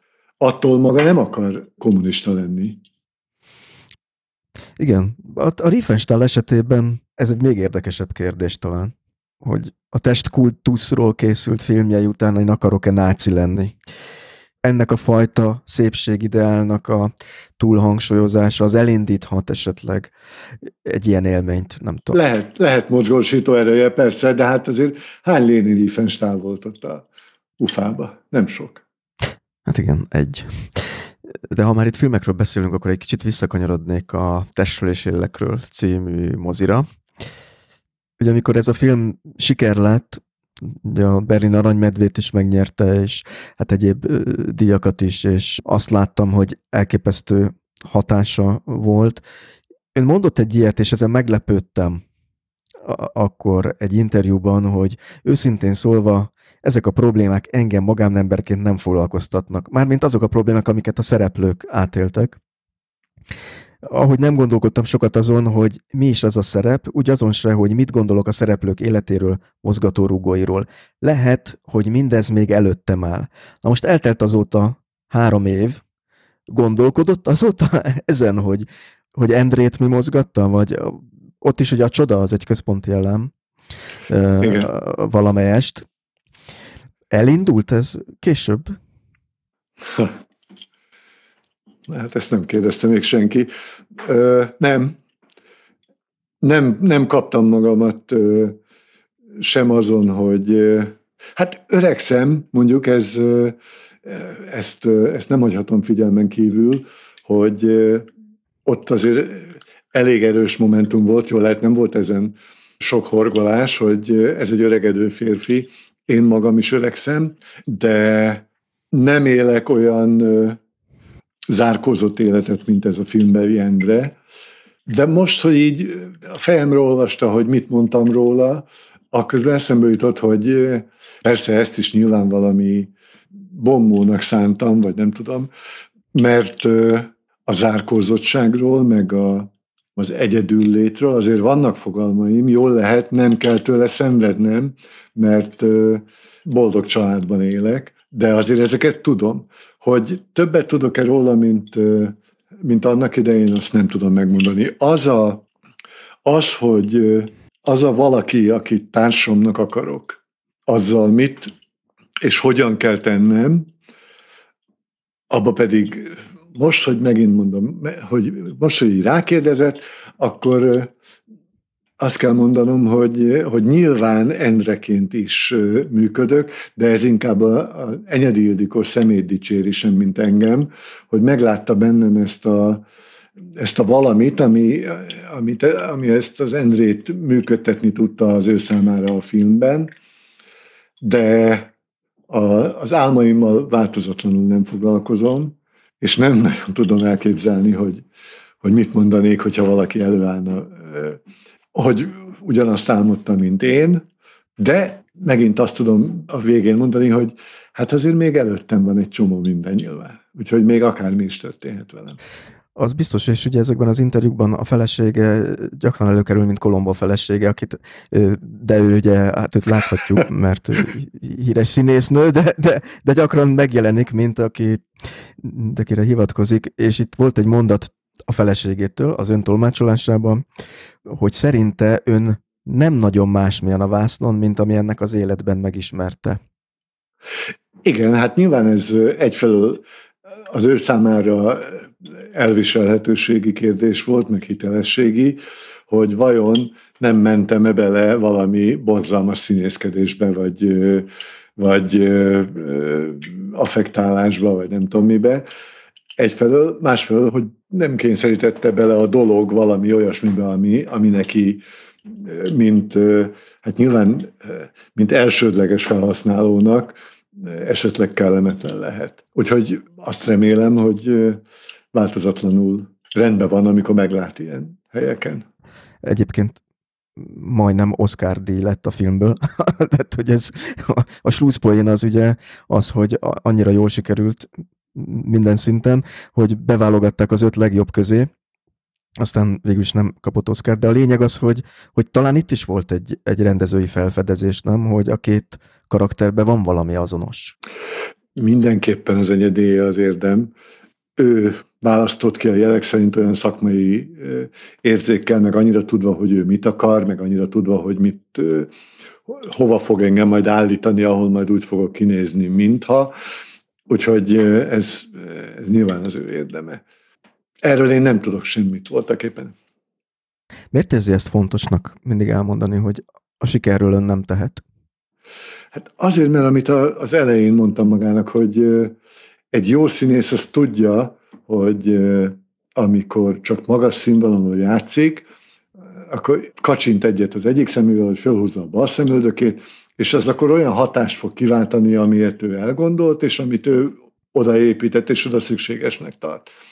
Én nem tudom, hogyha fölhúzom az orromat, vagy a balfülemet megmoccantom, akkor az most az jó lesz, vagy nem lesz jó. Azt gondolom, hogy ez a minimum, főleg így, hogy ekkora siker lett, mert hogyha nem lett volna siker, akkor még akár büszkélkedhettem is volna vele, hogy milyen jól megcsináltam ezt vagy azt. De így, hogy ekkora siker hát a minimum, hogy azt mondom, hogy örülök, hogy, hogy ezek szerint nem voltam túl nagy kolonc a, a film nyakán. Ez elég, elég szerény megfogalmazás, de kísérti a mai napig? Hát elvállalt egy másik szerepet, tehát valami mégis megmozdult. Igen, hát mondtam, hogy mi volt, persze, hogy kísért, hát nem, még most is néha előfordul, hogy fölismernek. Nem szoktam persze a filmen álmodni, de, de néha eszembe jut természetesen, mert azért amit én tehettem hozzá, az az volt, hogy, hogy úgy koncentráltam, mint az állat. Ezért nagyon erős képek vannak bennem, mind a mai napig. Pillanatokról. A forgatásról. A forgatásról persze. Tehát így kísért, vagy így, így van velem. Vagy ö, olyan pillanat, ami aztán benne volt a filmben, vagy olyan, ami, ami csak ö, éppen akkor, amikor egy almát ettem valamelyik pihenőszobában. Erre tudok gondolni, hogy valószínűleg a koncentrációtól ö, maradhatott meg ennyire bennem. Volt egy ilyen mondata az egyik interjúban, hogy 40 éve ülök a Rivalda másik oldalán. És itt nyilvánvalóan a filmmel átült a, az innenső oldalra, vagy a színpadi oldalra. És Az jutott eszembe, hogy 40 éven keresztül nem lehetett, hogy ez a vágy, ez nagyon erős volt, csak magának sem ismerte el? Nem. Nem, ezt nem tudom mivel, mivel igazolni, nem. Volt egy eset 40 éve, amikor ez a bizonyos Galina volt, csak akit emlegettem, fölültetett egy előadásban narrátornak, ahol föl kellett olvasnom szövegeket. Fantasztikus élmény volt az is, de hát hogyha lett volna bennem valami rejtett vágyakozás a, a, színpad után, akkor ott az biztos, hogy kiderült volna, de nem volt. Hát azért már akkor is 20 valahány éves voltam, tehát már nem voltam tacskó, és azóta is nem egyszer volt alkalmam arra, hogy, hogy végig kellett gondolnom, hogy, hogy mi van bennem, mit érzek és mit akarok. Aztán utána, ez mikor lehetett? Talán 88-ban, amikor Szolnokon volt egy, egy musical Rákóczi tér címmel, amit én találtam ki az alapötletét, és annak az úgynevezett temetésén, tehát amikor az utolsó előadás volt belőle, és volt annak az első felvonás végén egy, egy jelenet, amikor egy nagyobb fiúcsapat, kvázi végzős gimnazisták épp kijönnek a Rákóczi térre, és az volt az első felvonás fináléja, hogy ők jönnek és eléneklik a dalukat, és az utolsó előadáson temetésen ilyen néha meg van engedve, aztán utána vagy kap érte fegyelmit az ember a színházba, vagy nem, de beálltam oda a feleségem is játszott ebben az előadásban, de beálltam oda a fiúk mögé, és én is énekeltem ott hátul a kicsit, majdnem a takarásba ezt a dalt, de persze rajta nem volt mikroport, nem hallották. Na mindegy, de ez is csak mint a Rivalda túloldalán lévő ember bemerészkedik egy kicsit a takarás elé, hogy lássa, hogy milyen is a szemből a, csinálni ezt a dolgot, de soha nem volt bennem. Soha be nem akartam menni, soha nem akartam ott helyeskedni, vagy mosolyogni, vagy énekelni, vagy semmi. Hogyha ez bennem lett volna, akkor valószínűleg nem vállalom el ezt a dolgot. Vagy, vagy akkor annyira megijedtem volna, hogy, hogy nem vállalom el, de tényleg nem akartam. Nem akartad, de a következményei azok, azok, meg, azok igen. El, el, elég jók lettek.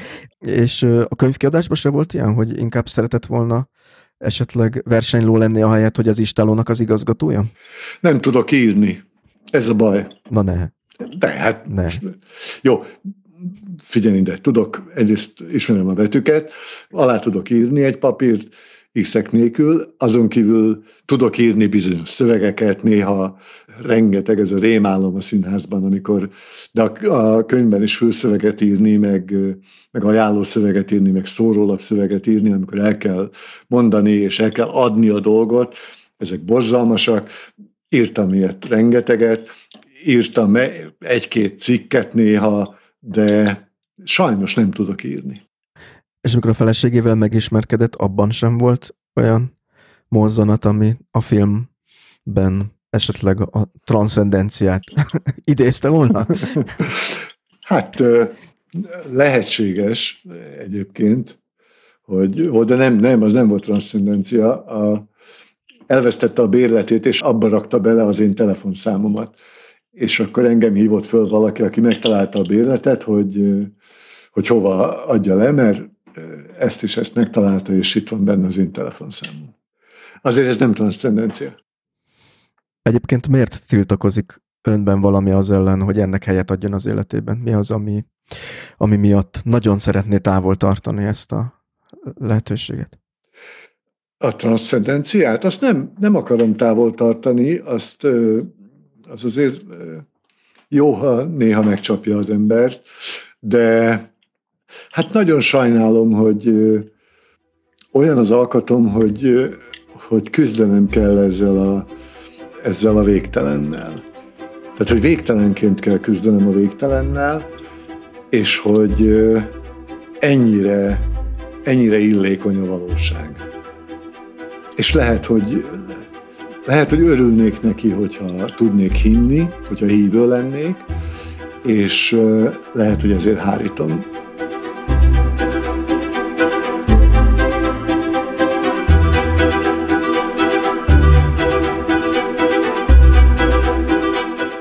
ennyi volt mára az élet meg minden, legalábbis ami a műsort illeti. Kedves hallgatók, ezzel búcsúzom a következő alkalomig. Tehát ne felejtsétek, hogy mostantól ti is tehettek azért, hogy az Élet meg minden podcast még sokáig legyen. Sőt, hogy esetleg majd gyakrabban jelentkezzen új epizóddal. A podcastot ugyanis ezentúl támogathatjátok a Patreonon. A részletekért látogassatok el a műsor weboldalára, amelynek címe az életmegminden.hu. Tehát még egyszer, ékezetek nélkül, az életmegminden.hu. És mielőtt elnémítom magam, még egy apróság, ami neked is hasznos lehet. Mindig is úgy gondoltam, hogy az újságírás nagyjából egészében tanulható mesterség. Ezért is írtam meg hat év munkájával az első leütés gyakorlati újságírás nem csak kezdőknek című könyvemet. A könyv nem új, évek óta használják az egyetemeken és az újságíró képzésben is. De ma is minden héten rendelnek tőlem példányt, talán azért, mert ez az egyetlen olyan átfogó könyv a témában magyarul, amelyben a szerző, becsés személyem arra is ügyelt, hogy ne száraz szöveget kapjon a kezébe az olvasó.